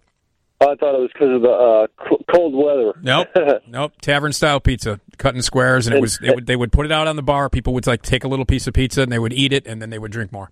and I've eaten hundreds of uh, Aurelios, San Fratellos, you know, from the south suburbs. And my cousins from the East Coast or the West Coast would come in and they'd be like shocked. They'd be like, "What? Hey, they cut this pizza wrong." Yeah, yeah, it's true. It's true. All right, Dave. Thanks. All right. Yeah, I have a friend who uh, who hates it. Who hates it? My friend is from Pittsburgh, and uh, when he orders a pizza in Chicago, when he orders, because you know you get your thin crust pizza and it's always cut in square, as God intended. Um, but he when he calls to order a pizza, he insists that they cut it in triangles, and he always checks the pizza to make sure it's cut in triangles before the before the delivery guy leaves. Because if you know, because there were times like if it was cut in squares, he would actually send it back. I'm not kidding. Which of course is ridiculous, completely ridiculous. But uh, yeah, uh, Don on WGN. Hi, Don. Hi, Nick. Uh, I grew up in Chicago, and the police used to have a vehicle. They would come out and pick up 10 or 15 people at a time. It was called, here, I guess, I know it was called a paddy wagon, but I don't know if that's just Chicago, or not. I have no idea. I know. I mean, I. I know what a paddy wagon. I mean, that's what it, that's what they call it. Uh, they, Yeah. they call it a paddy wagon. I don't know if that's what it's called anyplace else, but I know you know that's what it is here. I don't yeah, know. that's that's that's what I always heard. Anyway, I, maybe Chicago was the origin of that. I'm not sure. know. I don't know. But yeah, that's what it is. It's a paddy wagon. Okay. All right, Don. Thank you. Okay, how about this? We got um, standing in line for donuts like it's Black Friday. While most of us roll our eyes at people who opt to stand in line for hours at Walmart on Black Friday, we, along with a few other cities in the Midwest, will gladly wake up extra early and stand in line at our favorite bakery on Paczki Day. Much like the vast majority of Black Friday deals, you can actually get Paczki year round at most European bakeries. But you know, it's just not the same when you stand in line and brag about it on social media. Paczki Day, man. Paczkis. Love them. All right, how about this? Do you remember this? Mm. Celebrating the life and death of a billboard. Oh God, what was this? I know exactly what you're talking about. Well, What the was this? 2015 movie Aloha barely registered on the radar of most Americans. Its billboard became a beloved staple in, Le- in Logan Square. Sadly, just as neighborhood residents were planning on a one year anniversary party for the billboard, tragedy struck. On Friday, May 6th, the billboard was removed, and the party was unfortunately changed to a vigil. R.I.P. Aloha Billboard. Yeah, I remember You live that. in our hearts. I remember that. I I'm gonna say Now, that's that's the Cameron Crowe movie, right? yeah, that Where terrible where Cameron Crowe where movie. uh, yeah, we're supposed to believe that Emma, Emma, Watson, Stone. Emma Watson, Emma Stone. Emma Stone, Emma Stone is Asian. Yeah, we're supposed to believe that she's like na- like half native Hawaiian. I'm like, ah, no, I don't believe that. But I think the best like life and death of a monument was the candlelight vigil held for the Wrigleyville Taco Bell. Yeah, well, that was a beloved place. And the the number of war stories you'd get from there. Oh my god! I uh, I tell you, yeah. Um, All for a chalupa.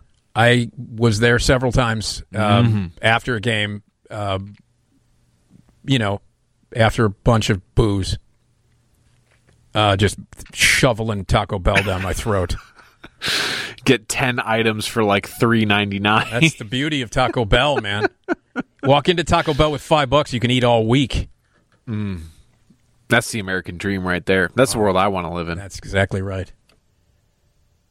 Here is Scooter on WGN. Hi, Scooter. Hey, Mick, how you doing, Nick? All right. It's it's an, it's amazing that uh, I'm there's I'm talking to an adult and his name is Scooter. Well, my real name's Byron. They call me Scooter Cicero. Okay, so All listen. All Nick, right. Have you ever tried Scatchell's beef on Cermak? Have I tried what? So, Scatchell's beef? No.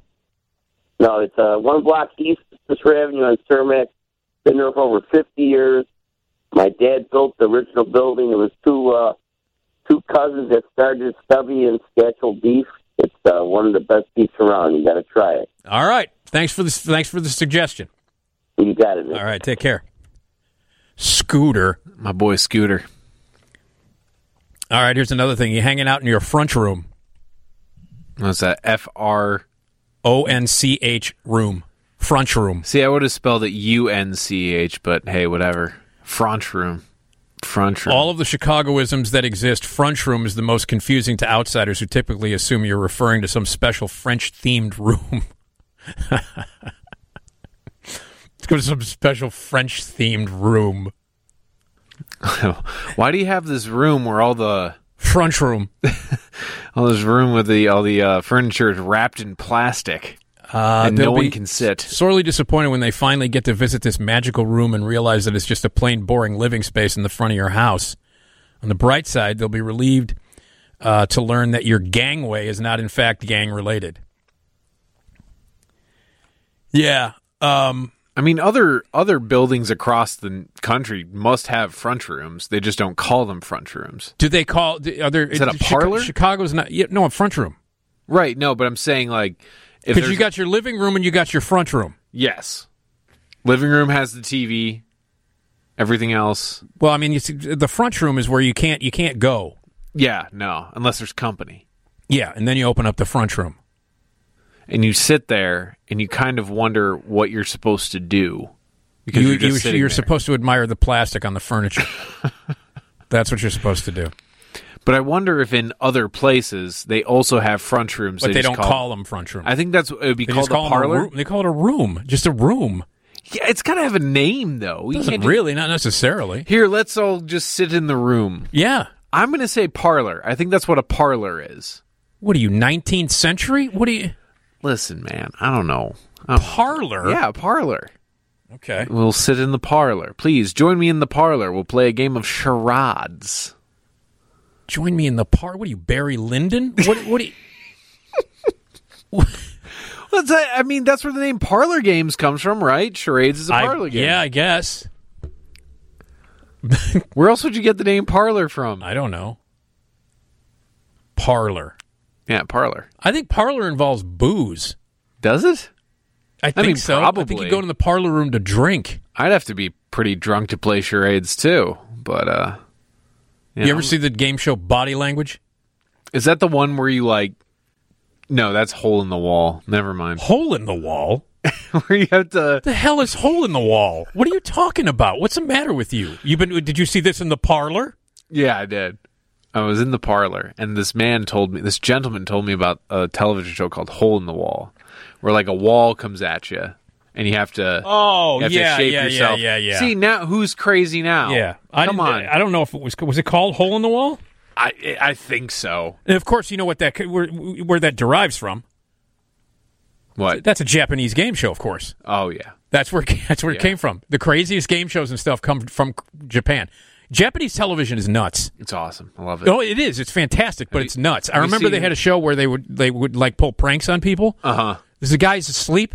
They bring a cannon into his room.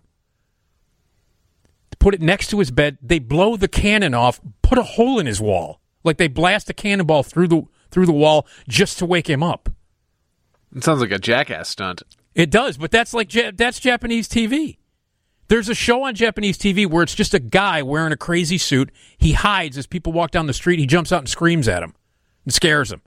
That's a half an hour long. It's just that's what it is. And it's like it, translated, it's like the screaming guy. the Yell Man. That's what. That's basically it. It's a guy wearing a ridiculous suit, and I think he's got a bolo, a bowler on his head. See, we're spending all this time making prestige TV when really all we have to do is Have put guys you in a put, suit. Put, put somebody in a suit and have them jump out and scare the crap out of somebody, and then the ratings will soar. so, all right. Uh, what are typical Chicago things? And we're also going to talk about some very weird traditions from across the country. 312 981 7200. We'll do that after the news.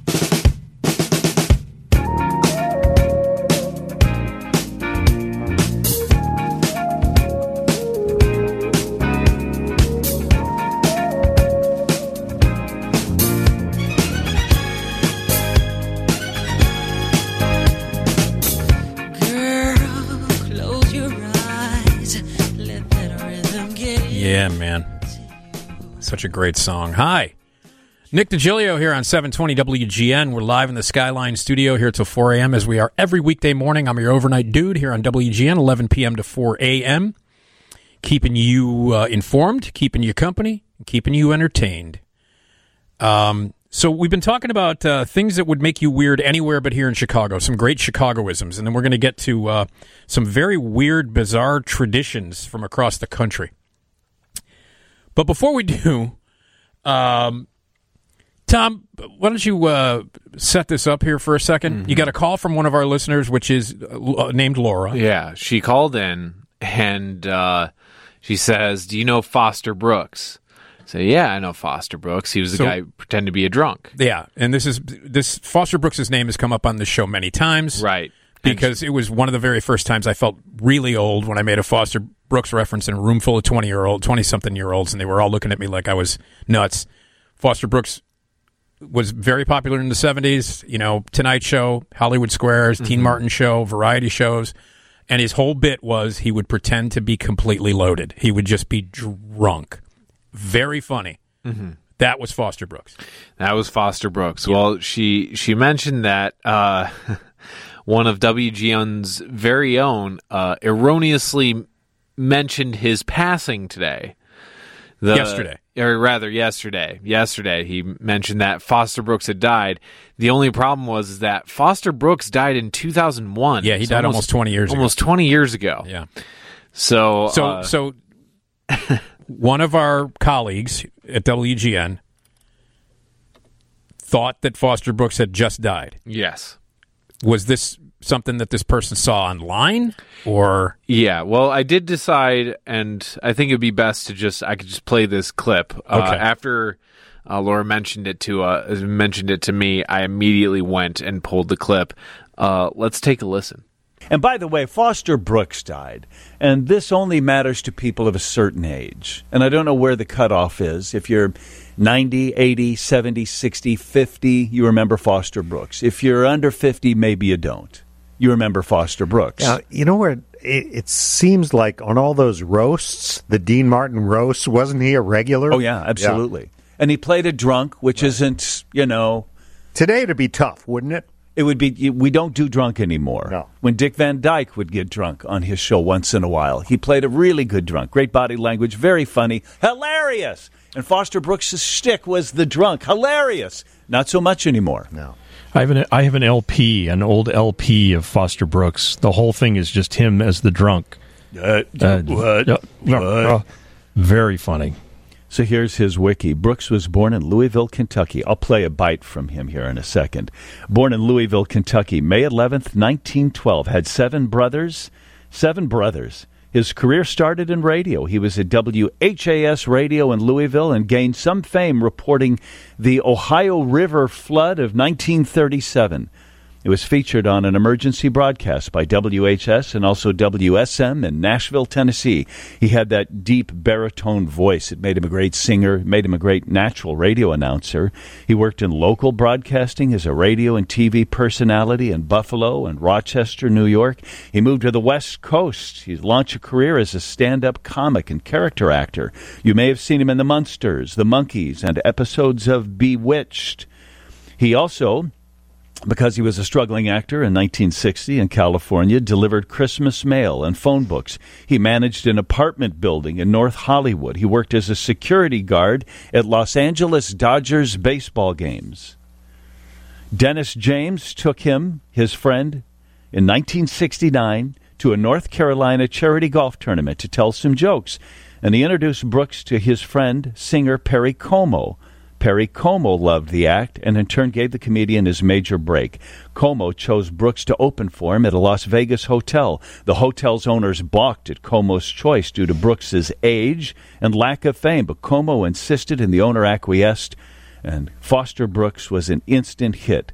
He made his first appearance soon thereafter on The Tonight Show starring Johnny Carson and regularly appeared on The Dean Martin Show.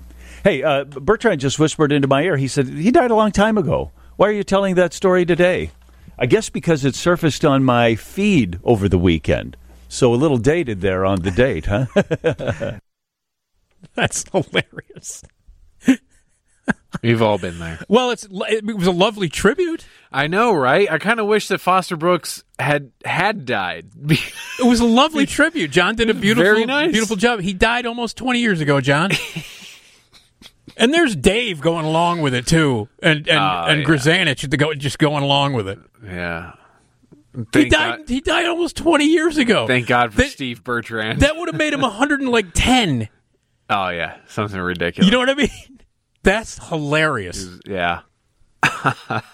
But Bertrand tells him in his ear, "Hey, uh, uh, John, yeah, Foster Brooks died like twenty years ago."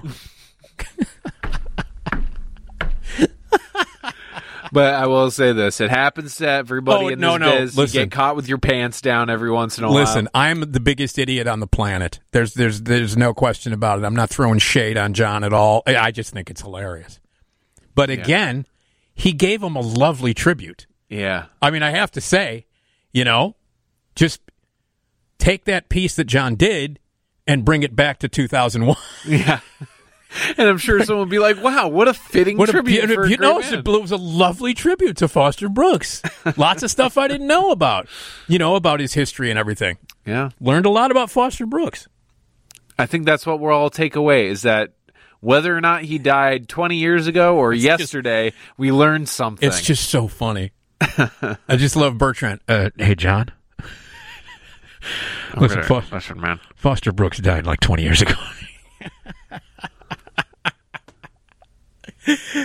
oh, that's great. I love you, John.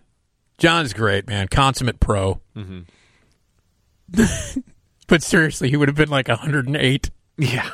or something like that if he died yesterday. Would have been remarkable. Would have been remarkable. Oh, John Williams, the best. John Williams is great. That's so funny, though. I'm just picturing Bertrand in the newsroom going, "Uh, uh, John, listen, I don't want to interrupt, but Foster Brooks died like 20 years ago.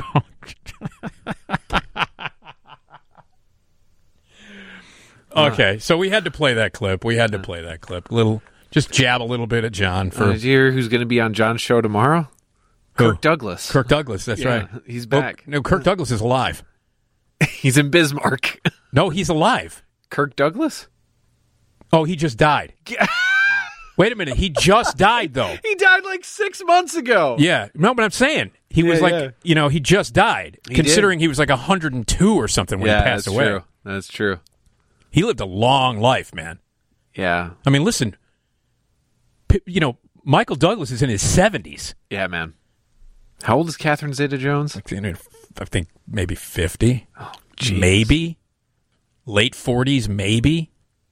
Oh yeah, he's like 25 years older than her or something like that. Good for you, buddy. Good for you. Yeah. All right. Well, anyway, John Williams is awesome. He's the best.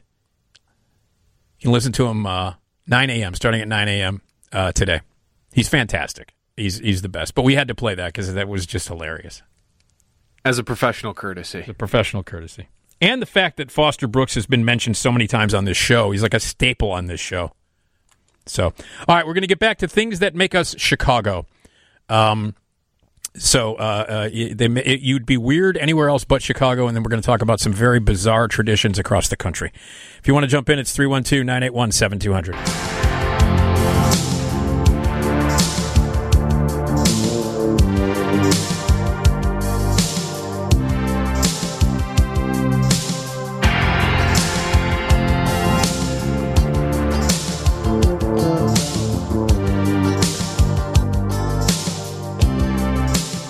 Yeah, man, Paul Young.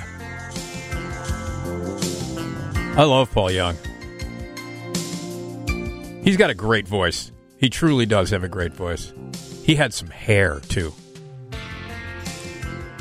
I remember I saw him um, mid '80s, of course, at the Congress. He played the Congress. Mm, way before it ever got condemned. Yeah. I saw a bunch of shows at the Congress. Saw the Pogues two nights in a row at the Congress. Saw uh uh Prodigy. Oh my god. It's one of my favorite shows I've ever seen. Were you raving? Oh, I love Prodigy. I love I Glow sticks? love Prodigy. Fat of the Land is one of my favorite albums of all time. I'm not kidding.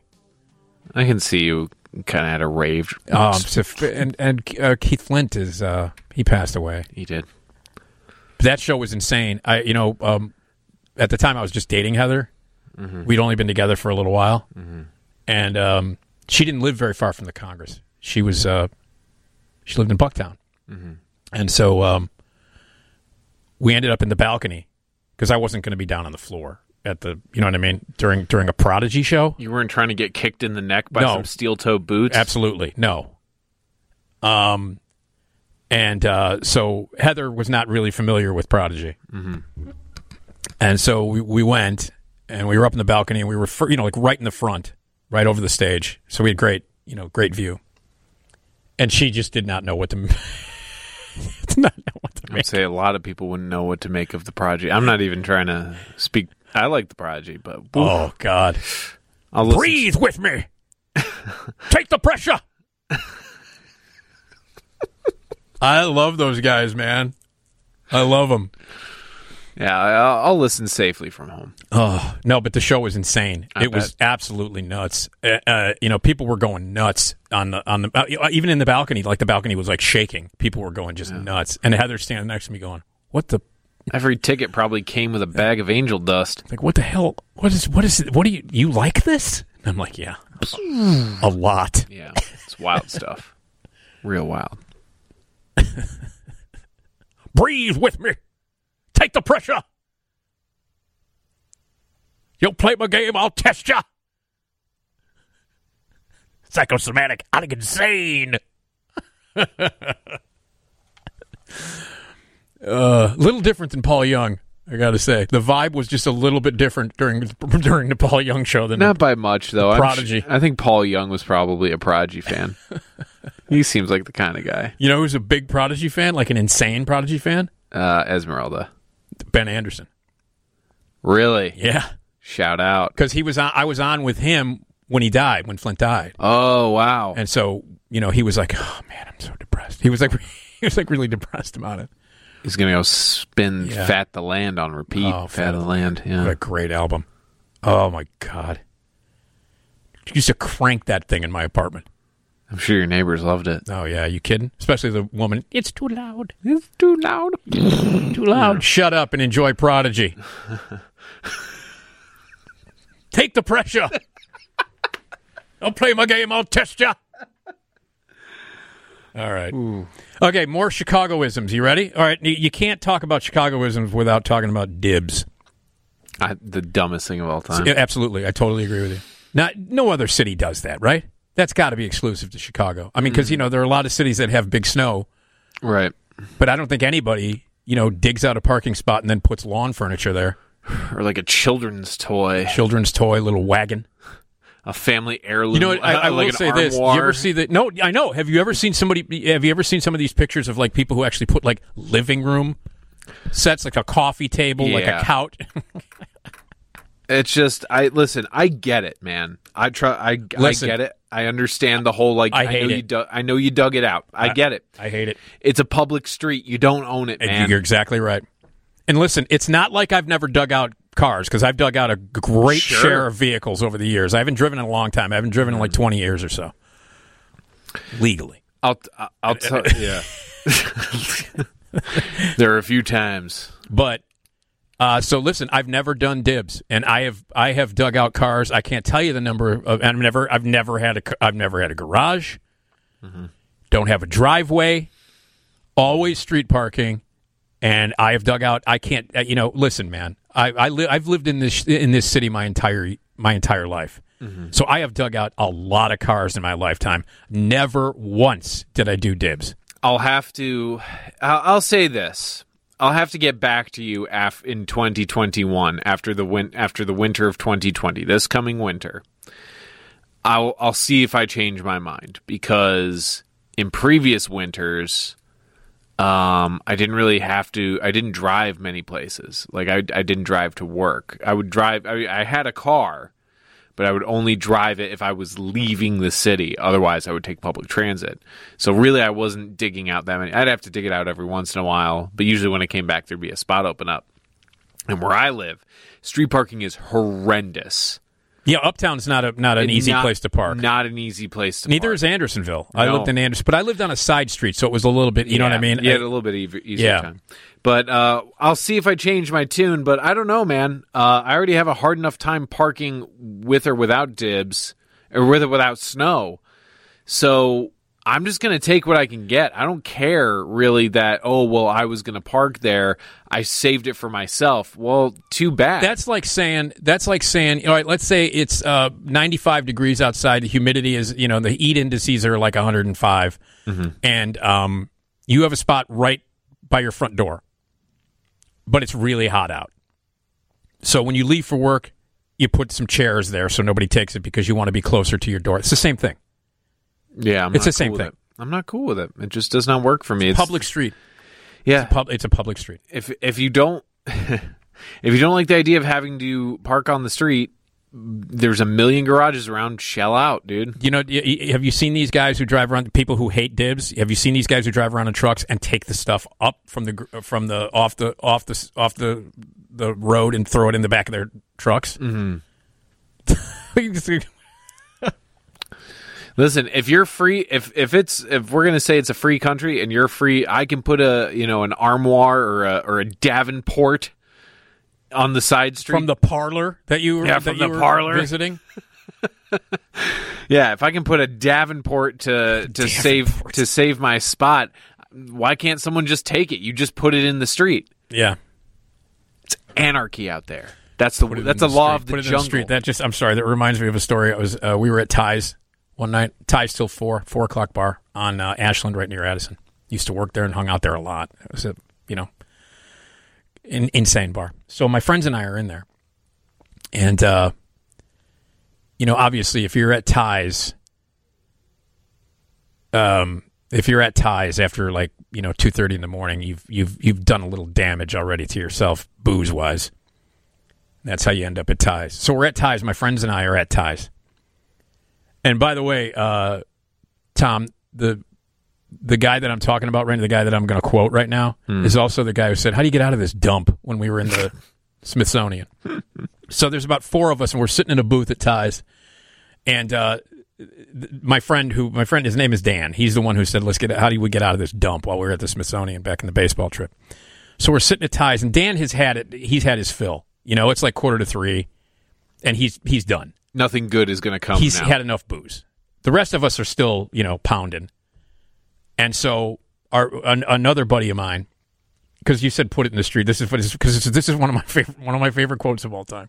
So Dan's Dan's had it, and he's just like sitting in the booth, and he's really tired, and he's he's you know he's pretty drunk, and we're still you know we're still we still we just got a third wind, and so um you know we're drinking, and so one of our friends goes up to the bar to get some more, and he brings a he brings a beer back for for Dan, and he puts it in front of Dan, and Dan's like I don't want it, and he's like just just take it. He's like I don't want it. And he goes come on man. He goes pour it in the street. Nah, I can't do that.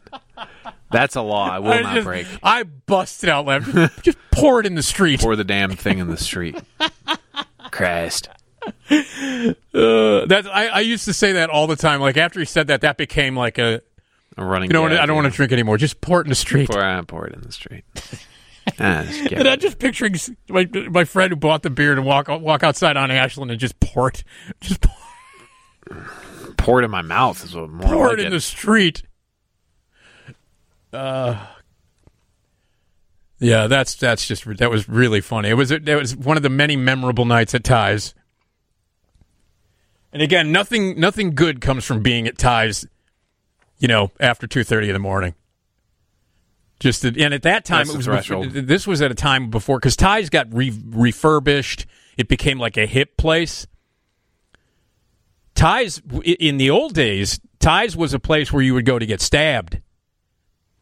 You know what I mean? Excuse me, sir. I'll uh, take my nightly stabbing. No, please. I mean seriously. Hey, what are we going to do? Let's get some coke and stab each other. Let's go to ties. That was kind of what it was, and then they re- they changed it. Oh. The son took over. His son, you know, Ty's son took over and said maybe changed seventy five percent refurbished it, and it became totally uppy. Total anybody who was in Wrigleyville drinking, they all came to Ty's afterwards, and then it be also became an industry place. Lots of bartenders and bartenders, you know, and servers and stuff would go there. But this, when the port in the street thing happened, it was still a place where you can get cocaine and stabbed. And it had, by the way, it had that, you know, the bowling machine with the little discs where you slammed it and uh, you know, what? Wait, you mean like what? Shuffleboard? yeah, but it's bowling. Oh, I like it's got know- pins, Oh, and you- that's you, cool. like a shuffleboard thing. You put, But you know, it's you but put, it's got pins on it. You got to knock down the pins. Yeah, it had one of those. That was the only thing that was in there that was that wasn't full of cocaine and knives. All right, here's some weather for you. When we come back, we'll talk about everything that is vintage Chicago. Uh, for tonight, scattered clouds, seasonable temperatures, diminishing winds, and low around 61, but uh, mid 50s near the inland locations. Wednesday and Thursday, mostly sunny days, mainly clear, eminently comfortable. Uh, high uh, Wednesday at 80, upper 70s uh, by the lakeshore, and then a little warmer on Thursday with a high of 85. Friday, good deal of sunshine. Might have some uh, cumulus clouds. Slow warming, but the humidities will remain comfortable and a high of 86 for Saturday. Clouds will build. It'll be warm. Scattered afternoon thunderstorms are possible and a high of 88. It's currently 72 degrees at O'Hare, 72 at Midway, 70 at the lakefront. Um, all right, more things that are quintessentially Chicago. 312 981 7200.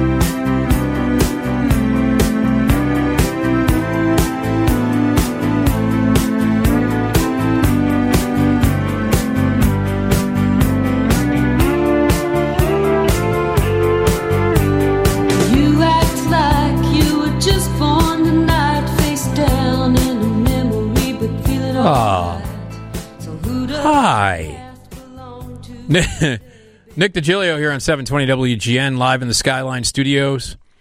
Here on uh, WGN, we are here until uh, 4 o'clock, uh, as we are every weekday morning. 4 o'clock, we head over to Bradley Place. Our colleagues over on the TV side of WGN get some uh, early morning news from that team, and then the great Bob Sirott has your morning drive at 5. 312 981 7200. We are talking about things that are quintessentially Chicago. Here is Wayne on WGN. Hi, Wayne. Hi, how you doing, guys? All right. Yeah, I just wanted to uh, say when I got my first apartment, I had a small kitchen table that I had up against the wall, but I had no chairs. So uh, we had a snowstorm, and I was driving down the street and I saw a really nice wooden chair. So popped it in the trunk, brought it home, and so no, the next day I'm driving by the same parking spot, and there's another chair matching the chair I already. So that happened three days in a row. So I got three beautiful wooden chairs for my first apartment. That's the best, man. That is that is the best. Oh, Wayne, that's awesome, dude. That is hilarious. Uh, thank you, man. You're welcome. Have a great night. Hilarious, man. Oh, Wayne. That is hilarious. That's what I call thrifty. Oh, I like I it. got three matching chairs for my table. I wonder.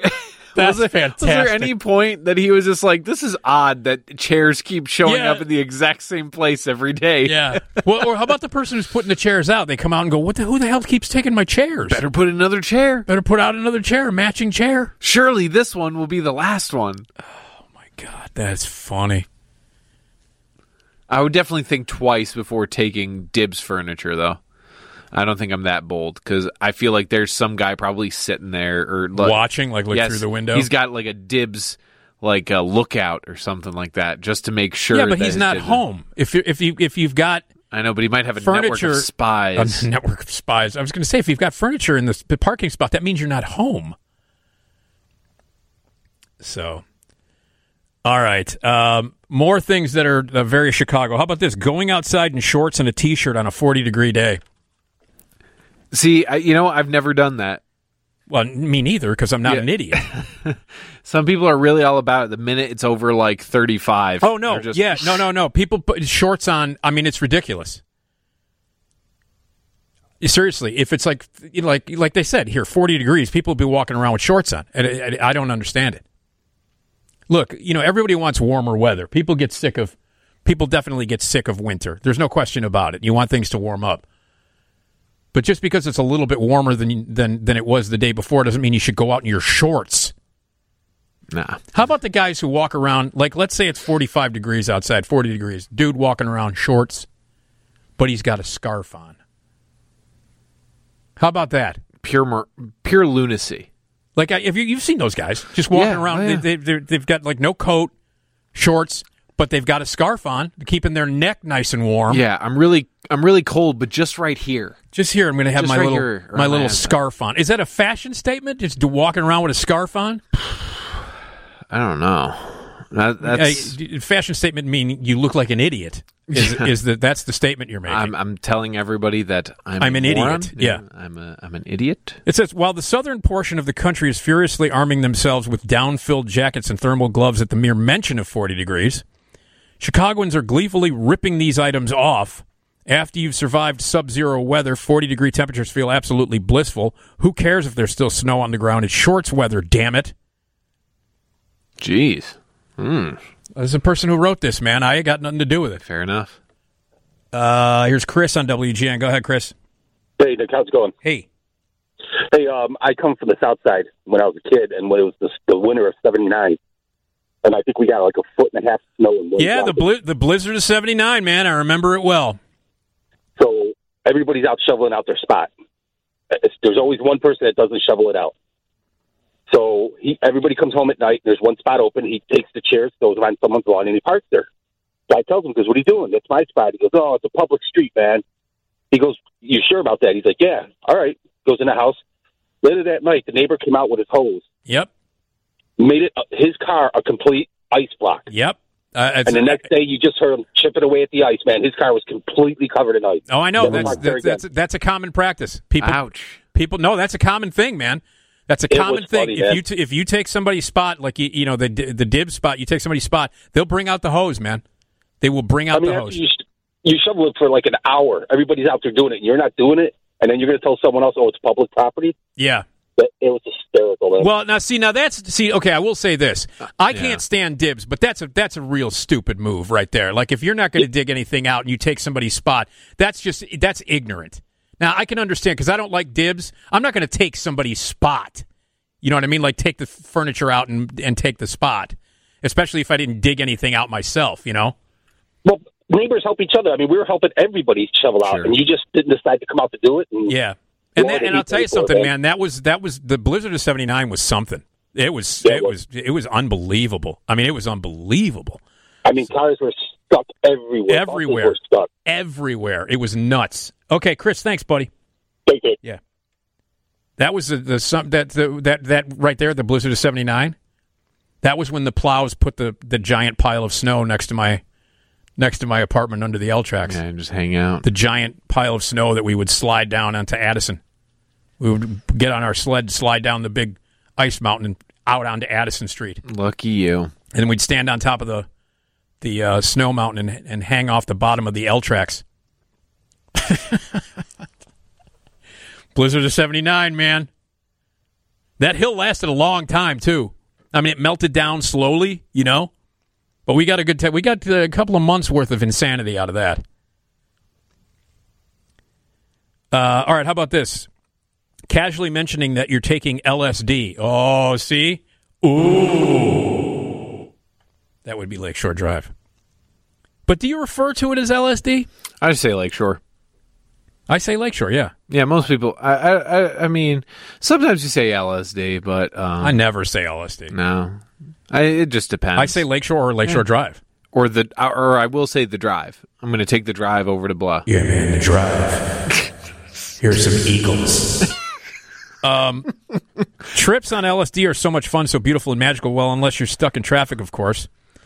And you know, if you're one of those uh, poor souls that got stuck during the snow, po- oh, during the snow apocalypse, Roger, an Trooper. event which we're pretty sure qualifies as a bad trip. See, I like that. Yeah. Uh, how about this? Going into panic mode at the sight of a yellow light. Panic mode. I don't know. Here's what they panic mode's the here's what they say. There's nothing worse than getting a yellow light just before you reach an intersection. Your pulse quickens, fight or flight mode kicks in. What do you do? Whether you opt to slam on your brakes, potentially causing a fender bender, or floor it in an attempt to barrel through the intersection in, in under three seconds, you're guaranteed to terrify an out of towner that has the misfortune of being in your car as you try to avoid getting flashed by the red light camera. Thanks, Rom.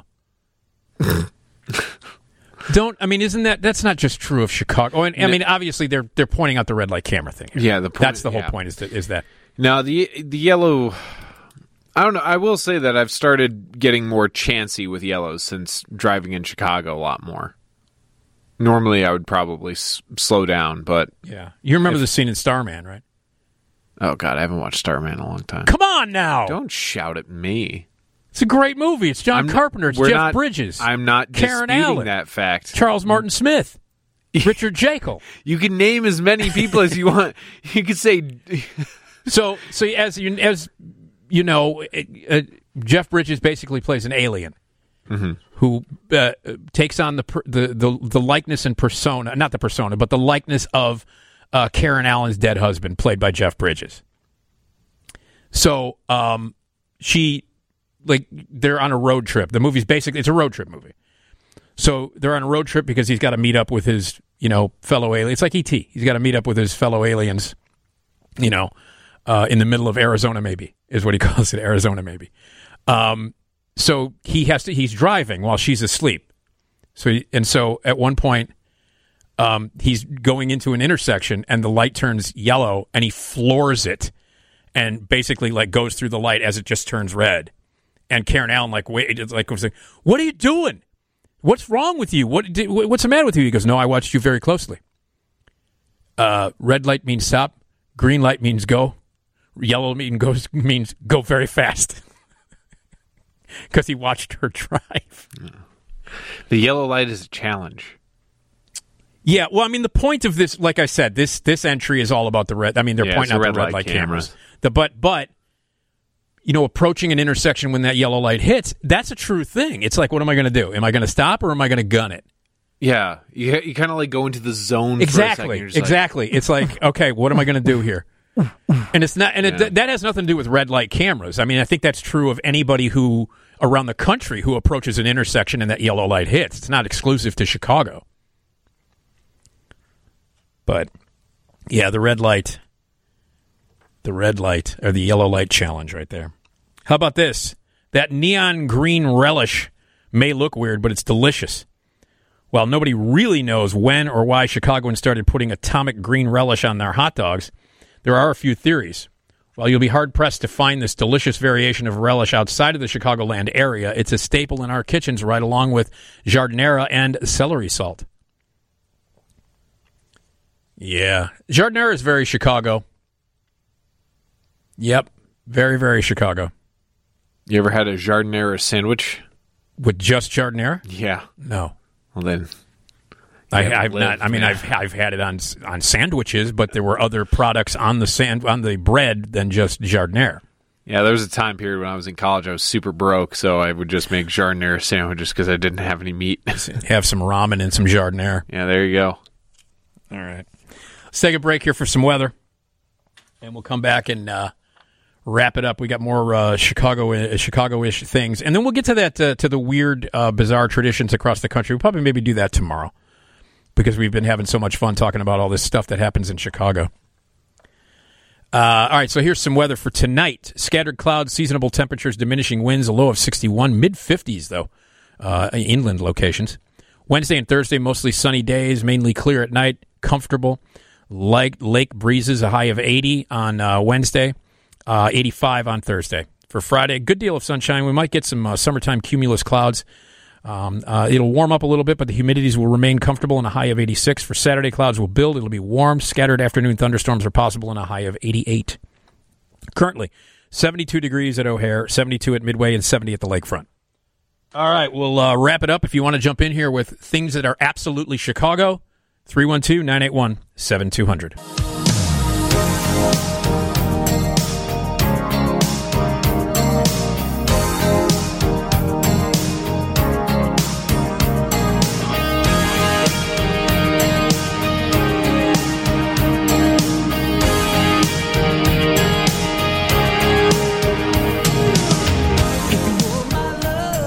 Whitesnake. I don't know why I thought you weren't going to say it this time. Uh, hi, it's Nick DiGilio and uh, WGN here. What What are you doing? Ta- you talking to me? Get up. Uh, we're here till four o'clock. Uh, at four o'clock, we head over to Bradley Place, the TV side of WGN, get some early morning news from them, and then uh, Bob Stroud at five for your morning drive. Uh, we're talking things that are quintessentially Chicago, like the uh, the crazy neon green relish. You like the neon green relish? I do, I do, I do. Me too. I used to not like it. I came around. Some places don't have it. It's. I'll say this: if they don't have it, it's not the end of the hot dog for Right. me. Superdawg, they have it. They do have it. Superdawg has the uh, neon green relish. They also have Mister and Mrs. Superdawg. Yeah. Do they have a name? Um, probably Chuck and Anna or something. Chuck and Anna Yeah. Superdawg. Yeah, Chuck, Mister, Mrs. Chuck, and Anna Superdawg. Isn't he wearing like a Like a loincloth of like a sorts. well? yeah. I mean, it's more than a loincloth. Sure. It's It's like a Tarzan thing. Yeah, but it's more than a loincloth. yeah, it comes around like the shoulder. Right. It's a little bit more like a Flintstone. Right. And it's le- it's like a leopard skin, right? Right. So that implies that there's a world where a giant hot dog hunted and killed a leopard for its pelt. And then made hot dogs out of the out of the leopard. Found it in Wisconsin, oddly. it's a throwback to something we did earlier What in the show. throwback to five hours. It was about five hours ago. We were talking about black leopards that were that have been spotted, weird black leopards that have been spotted in Wisconsin, and they're not supposed to be there.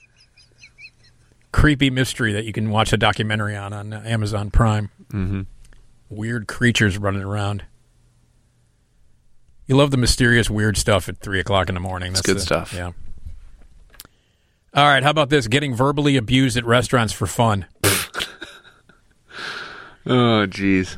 What is, what is it with Chicagoans and their and our love for uh, abusive restaurants? First, there was Ed Debevic's, which, truth be told, seemed to heavily tone down the snark in their final years. I used to hang out at Ed Debevic's all the time. W- would you say that's true? That they kind of reeled it in? I didn't. I don't know because You I hung out okay. there. I hung out there in the late '80s, early Okay. early '90s because I knew like four or five people that worked there.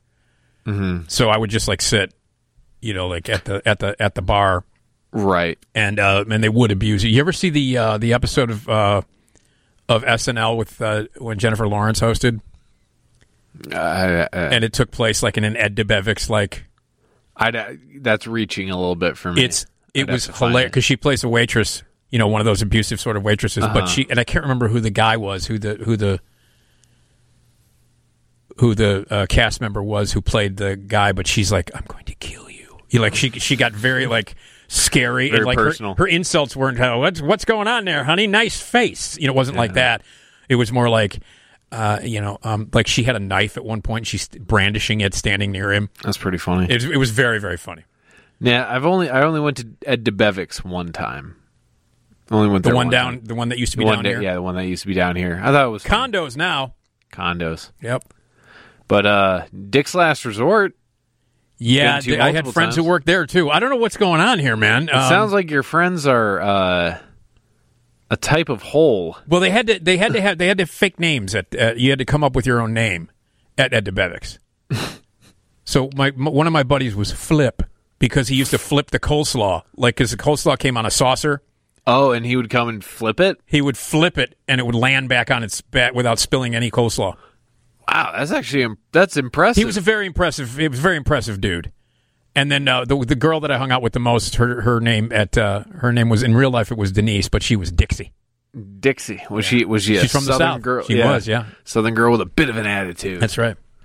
At least it's an opportunity for you to get your acting chops. And you got Hooters right across the street. Oh, jeez. I dated a Hooters girl. You dated a Hooters I did. girl? Picked her up at that at that Hooters.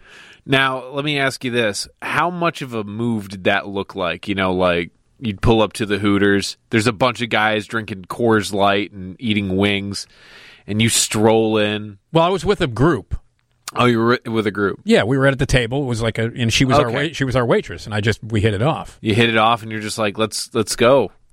Yeah, I was Hop like, in, honey. I mean, it was there was clearly something going on besides like there was a connection. Yeah, like there was there was a little electricity between the two of us, and so I when when we were about to leave, I'm like, listen, you know, can I have your number?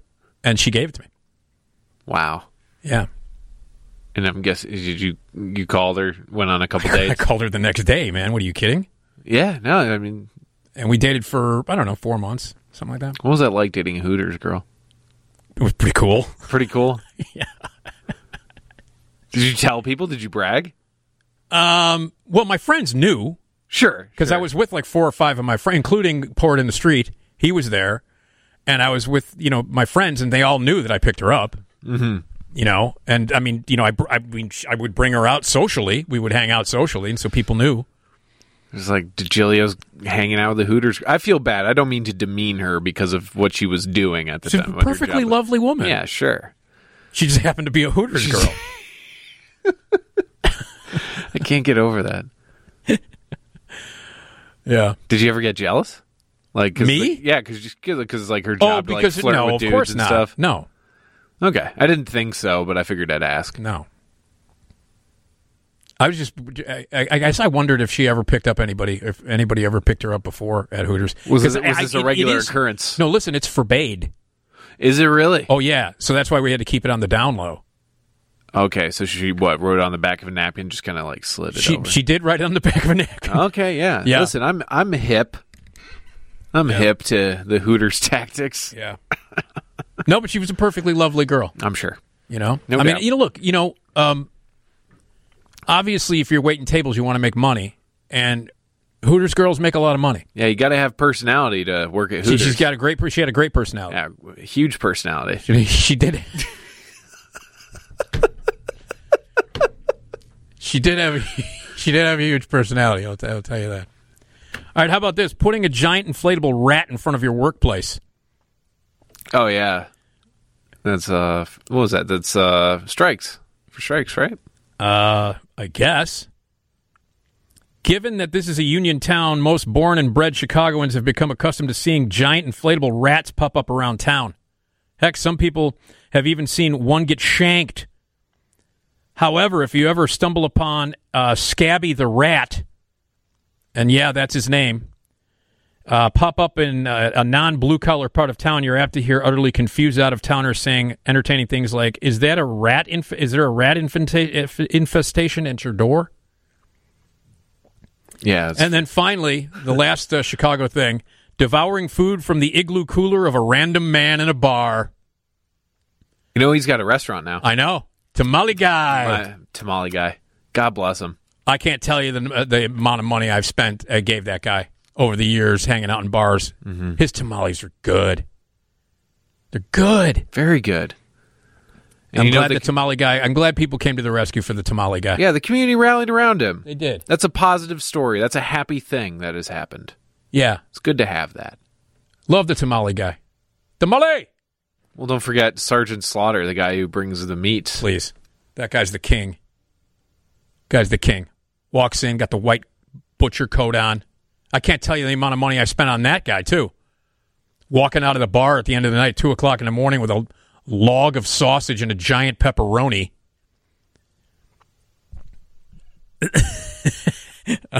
All right. Let's break. We got the early morning news from the TV side coming up.